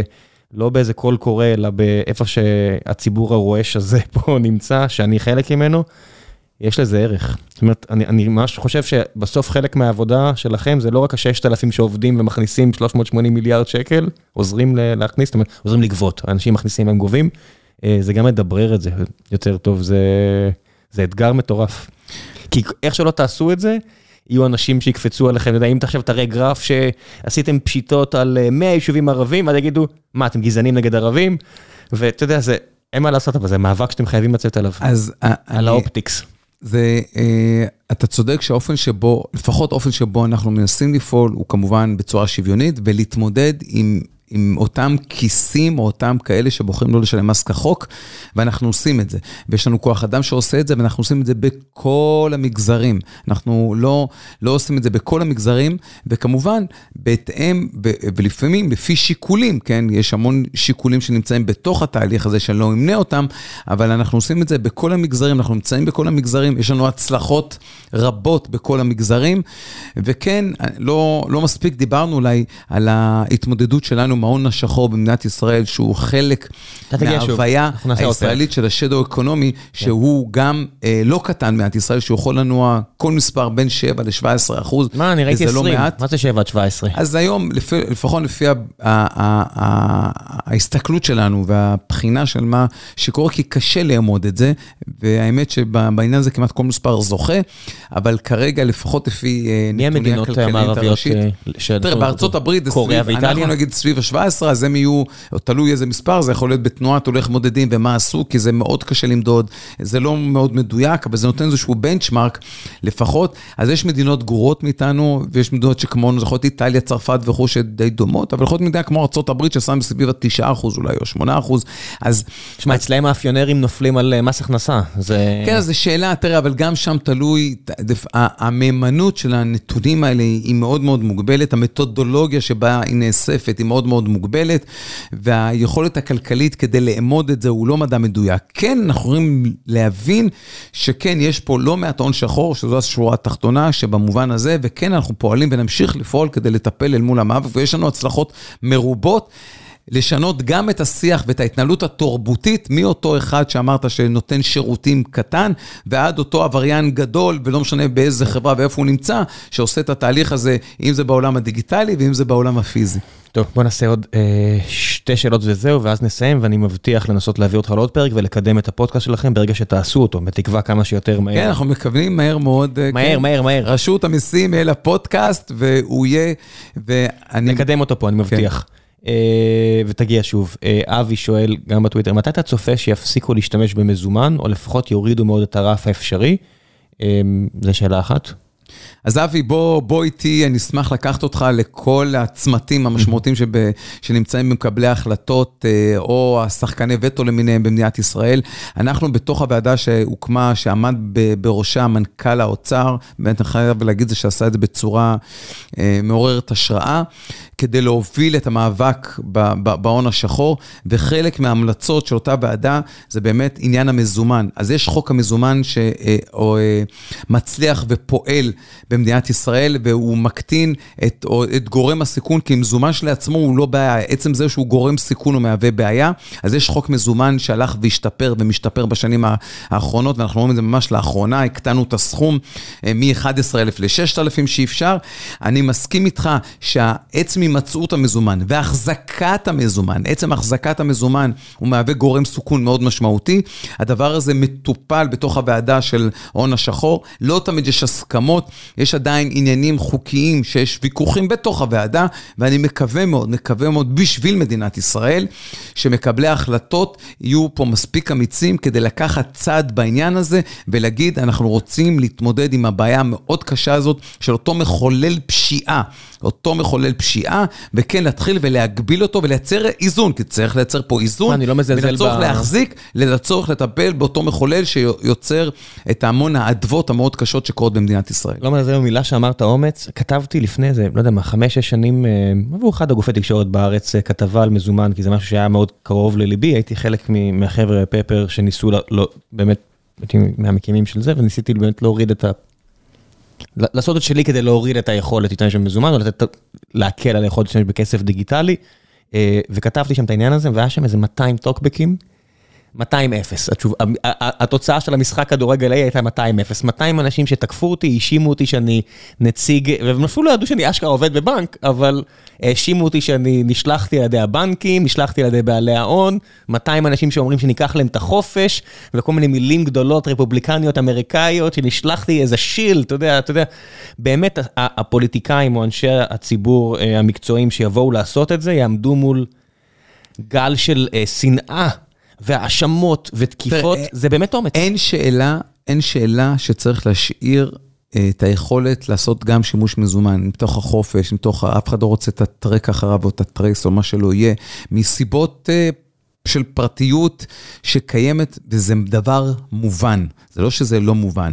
אבל בעולם שבו היום, זה קורה משלעצמו, שבו התשלומים הופכים, הופכים להיות להיות יותר דיגיטליים, הדבר הזה קורה משלעצמו, וקשה לעצור, אתה יודע שאני הסתובבתי, שהייתי בסין, הסתובבתי וראיתי קפצן ברחוב עם, עם דף, עם QR, יש פה למטה, בלונדון מיניסטר, אתה תראה, זה כבר נפוץ. עם QR, אתה מעביר לו את הכסף דרך QR. זה נפוץ, כן, דרך ביט, או פר ביט כבר מת, אבל זה יכול לך נכנס במה, באיזה אופן, אבל אני כן חושב שהדבר הזה קורה משלעצמו, ואני כן חושב שבעידן הזה צריך לאפשר, יש עניין של בנקאות שצריך לטפל פה, וזה עלה בהתחלה, לא, לא עשינו זה שיח, אבל כן. הקושי, כי זה עלה פה משאלות ראיתי של אחרים, כדי לאפשר את היכולת הבנקאית, כדי להפקיד את הכסף, כדי לנהל אותו בבנק, ואת זה צריך לאפשר, וזה אתגר שאני מפנה לעניין הבנקאי, שצריך לטפל בו, נקודה.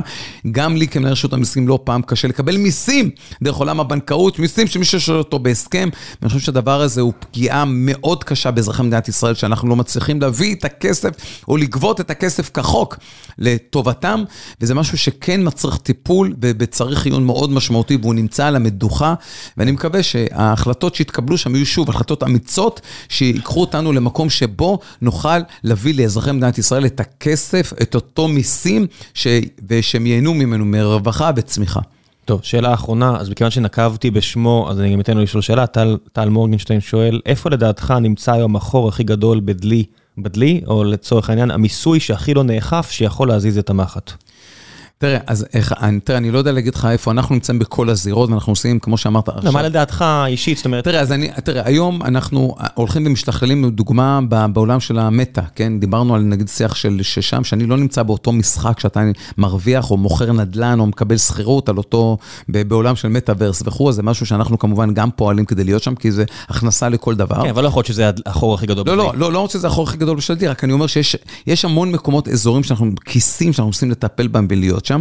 העולם של המאבק בהון השחור, שבעיניי אחת הבעיות הכי קשות של המשק הישראלי, זה אותן חשבוניות פיקטיביות, של אותם מפיצים, שעושים את זה בצורה פלילית, נקודה, שיושבים עליה בכלא, ואנחנו, אני מאמין שכל סופו של גנב לתלייה, וגם אני אומר לך, כן, זה לא משפט שלי כמובן, אבל אני אומר לך שבמובן הזה של ההתמודדות עם ההון השחור, עם החשבוניות הפיקטיביות, זה אחד מהמקומות שבהם אנחנו... פועלים ונמשיך לפעול, והדרך להתמודד עם זה בצורה טכנולוגית, ואנחנו נמצאים שם, ואנחנו מתמודדים עם הדבר הזה, אבל זה אחד מהמקומות הכי כואבים, הכי כואבים, ואני מקווה מאוד ש... כל הממשלה וכל גורמי האכיפה וכל הגורמים הממשלתיים שנמצאים בתוך הממשלה יירתמו מתוך ההבנה שהדבר הזה פוגע בנימים הכי קטנים של המשק הישראלי ושל התרבות במדינת ישראל. הוא ממשיך ושואל, למה דברים קלים, הוא עושה פה במרכאות, להצלבה, כמו בעלי דירות שלא משלמים מס על הכנסות משכירות, לא נאכפים אוטומטית? אז קודם כל עושים את זה, אני רוצה להרגיע אותו, אחד, עושים את זה. אנחנו יצאנו במכתבים לאזרחים רבים וגבינו רק מתהליך כזה של אה, כנגד אה, כאלה ששכרו דירות, אה, אני יכול להגיד מיליארדים, גבינו, כן? בתהליך של על פני זמן. בפנייה, ויש לנו, אנחנו חד משמעית עושים הצלבות. אנחנו אפילו מגיעים לכל אלה שמחזיקים עושים דירות ב-Airbnb, דרך הרשת. יש לנו יכולת uh, טכנולוגית היום מאוד מאוד טובה, ואנחנו פועלים כך, ואני הבטחת את זה בכניסה לתפקידי, שנהיה מהמובילים בעולם, ואנחנו עושים את זה בצורה מאוד מאוד מאוד עמוקה, ואנחנו מגיעים דרך הצלבות. פשוטות, ואגב, גם מאוד לא פשוטות, לאותם אנשים בצורה מאוד מאוד מדויקת, וגובים מהם את המיסים, ובזה הוא יכול להיות רגוע. אנחנו באמת עושים עבודה. רגוע, אנחנו, לא, לא אני ולא הוא וגם עוד למי שעדיין לא הגענו אליו, אני יכול להבטיח לך שגם אנחנו... נגיע גם אליו, גם לאותם אלה שבוחרים או מבינים שמעל 5,000 שקל, אה, זה, אז זה לא התנדבותי, זה חייב במס. כן, זה לא התנדבותי, זה נחמד. שם, חד אה, משמעית. ושאלה אחרונה, ואז באמת נסיים, כי זה פרק ארוך ואני מבטיח שננסה להביא אותך עוד פעם.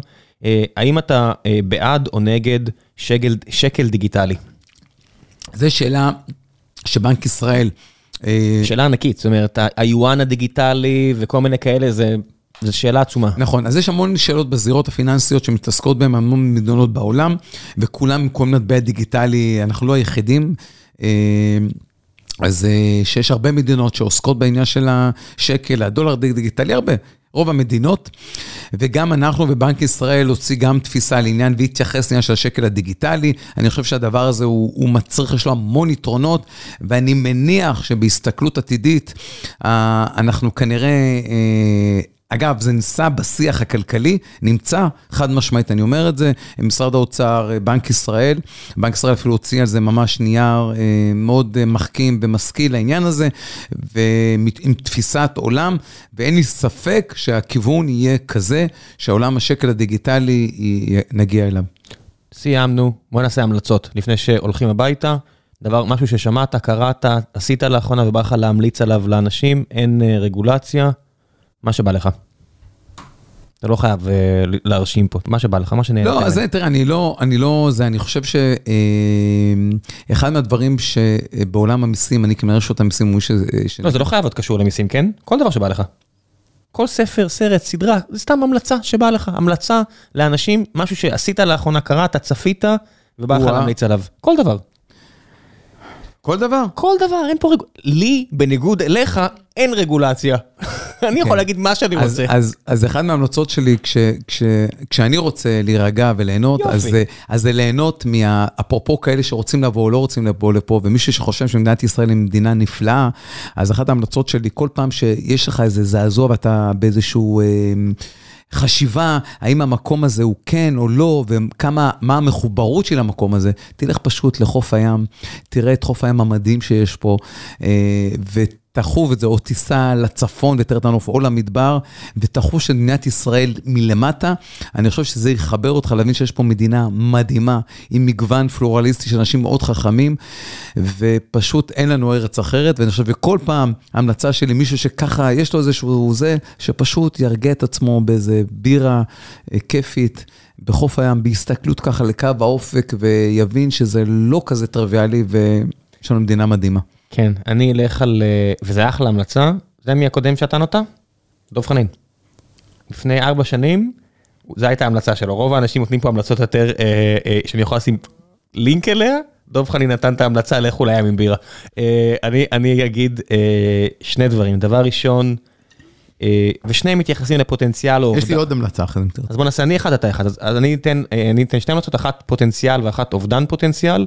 אז בנוגע לפוטנציאל, סדרה בשם לייקרס, אה, קבוצה מנצחת, זה סדרה על הלייקרס בשנות ה-80, והיא ממחישה בצורה כל כך טובה, כמה היום, אתה יודע, עכשיו הייתי בניו יורק לעבודה, והתפנקתי והלכתי אה, לראות מקרוב משחק NBA, ואתה מגיע, המוצר כל כך מלוטש וטוב, וזה עסק עצום שמפרנס כל כך הרבה אנשים, ותמיד יש הנחה של מה שעובד, תמיד עבד, אתה יודע, כזה רומא, תמיד היה.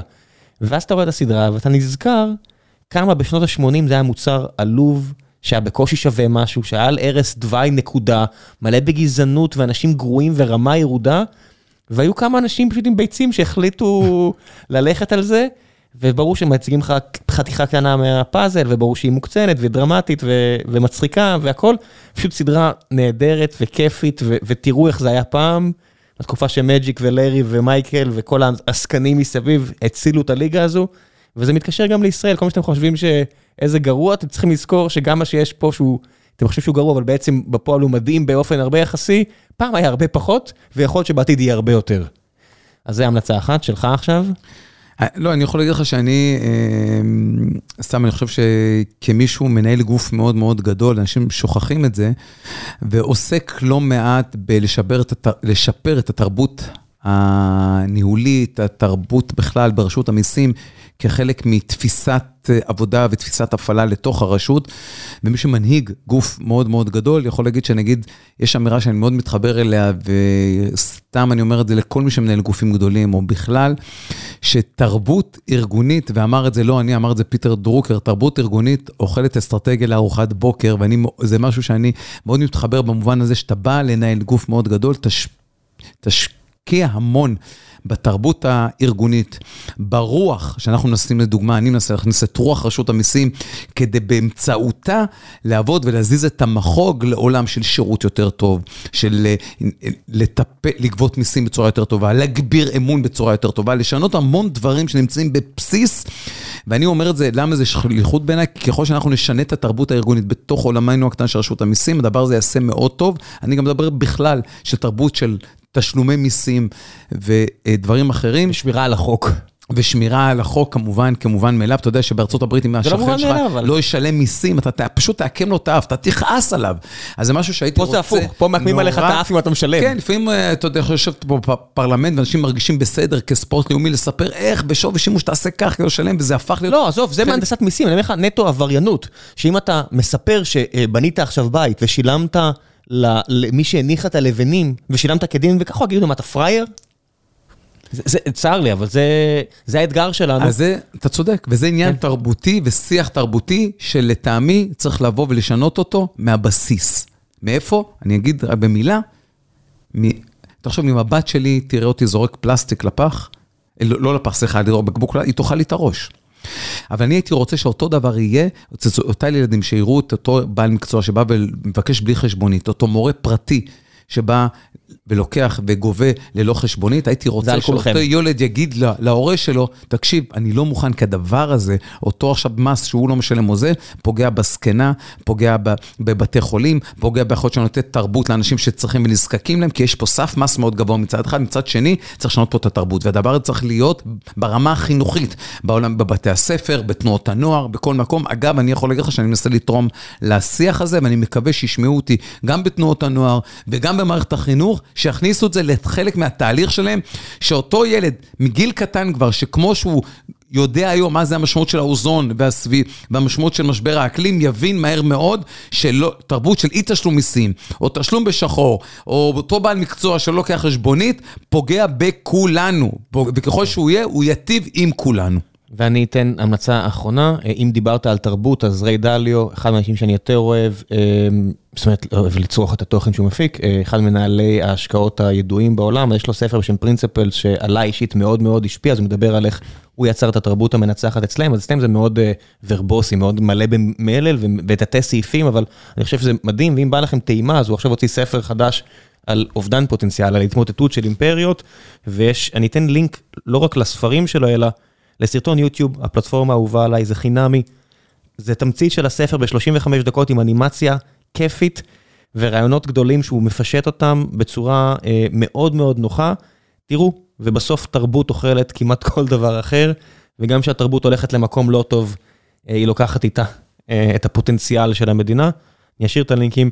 ערן, תודה רבה רבה. יש לי הרגשה שלמרות שזה אה, שעתיים ועשר דקות אנחנו כבר מדברים, וואו, זה עבר לי כמו... ואני מרגיש שאנחנו יכולים לדבר עוד שעתיים ועשר דקות. אנחנו יכולים, ואני אתן לך, אה, אני אשלח לך רק כדי הוכחה למה אתם צריכים להמשיך לעשות את זה. יש התפלגות של כמה הצופים נשארו, אה, מי שצורך דרך ספוטיפיי, אז אני רואה מתי הוא מפסיק לצרוך, לא אותו בן אדם, אלא אתה יודע, מצרפי. אני מוכן להתערב ונבדוק את זה שיותר מ-70% מהאנשים שהתחילו את הפרק הזה, לא יודע, 20-30 אלף, סיימו אותו. נבדוק אותך. איזה כיף, אז א', אני כמובן תמיד אשמח לבוא ולחזור, ואני גם אומר לך שאנחנו נקווה ש... כמה שיותר מהר, מהירות. כן, כן, כן, אז בשמחה, בשמחה. תודה רבה רבה, ביי.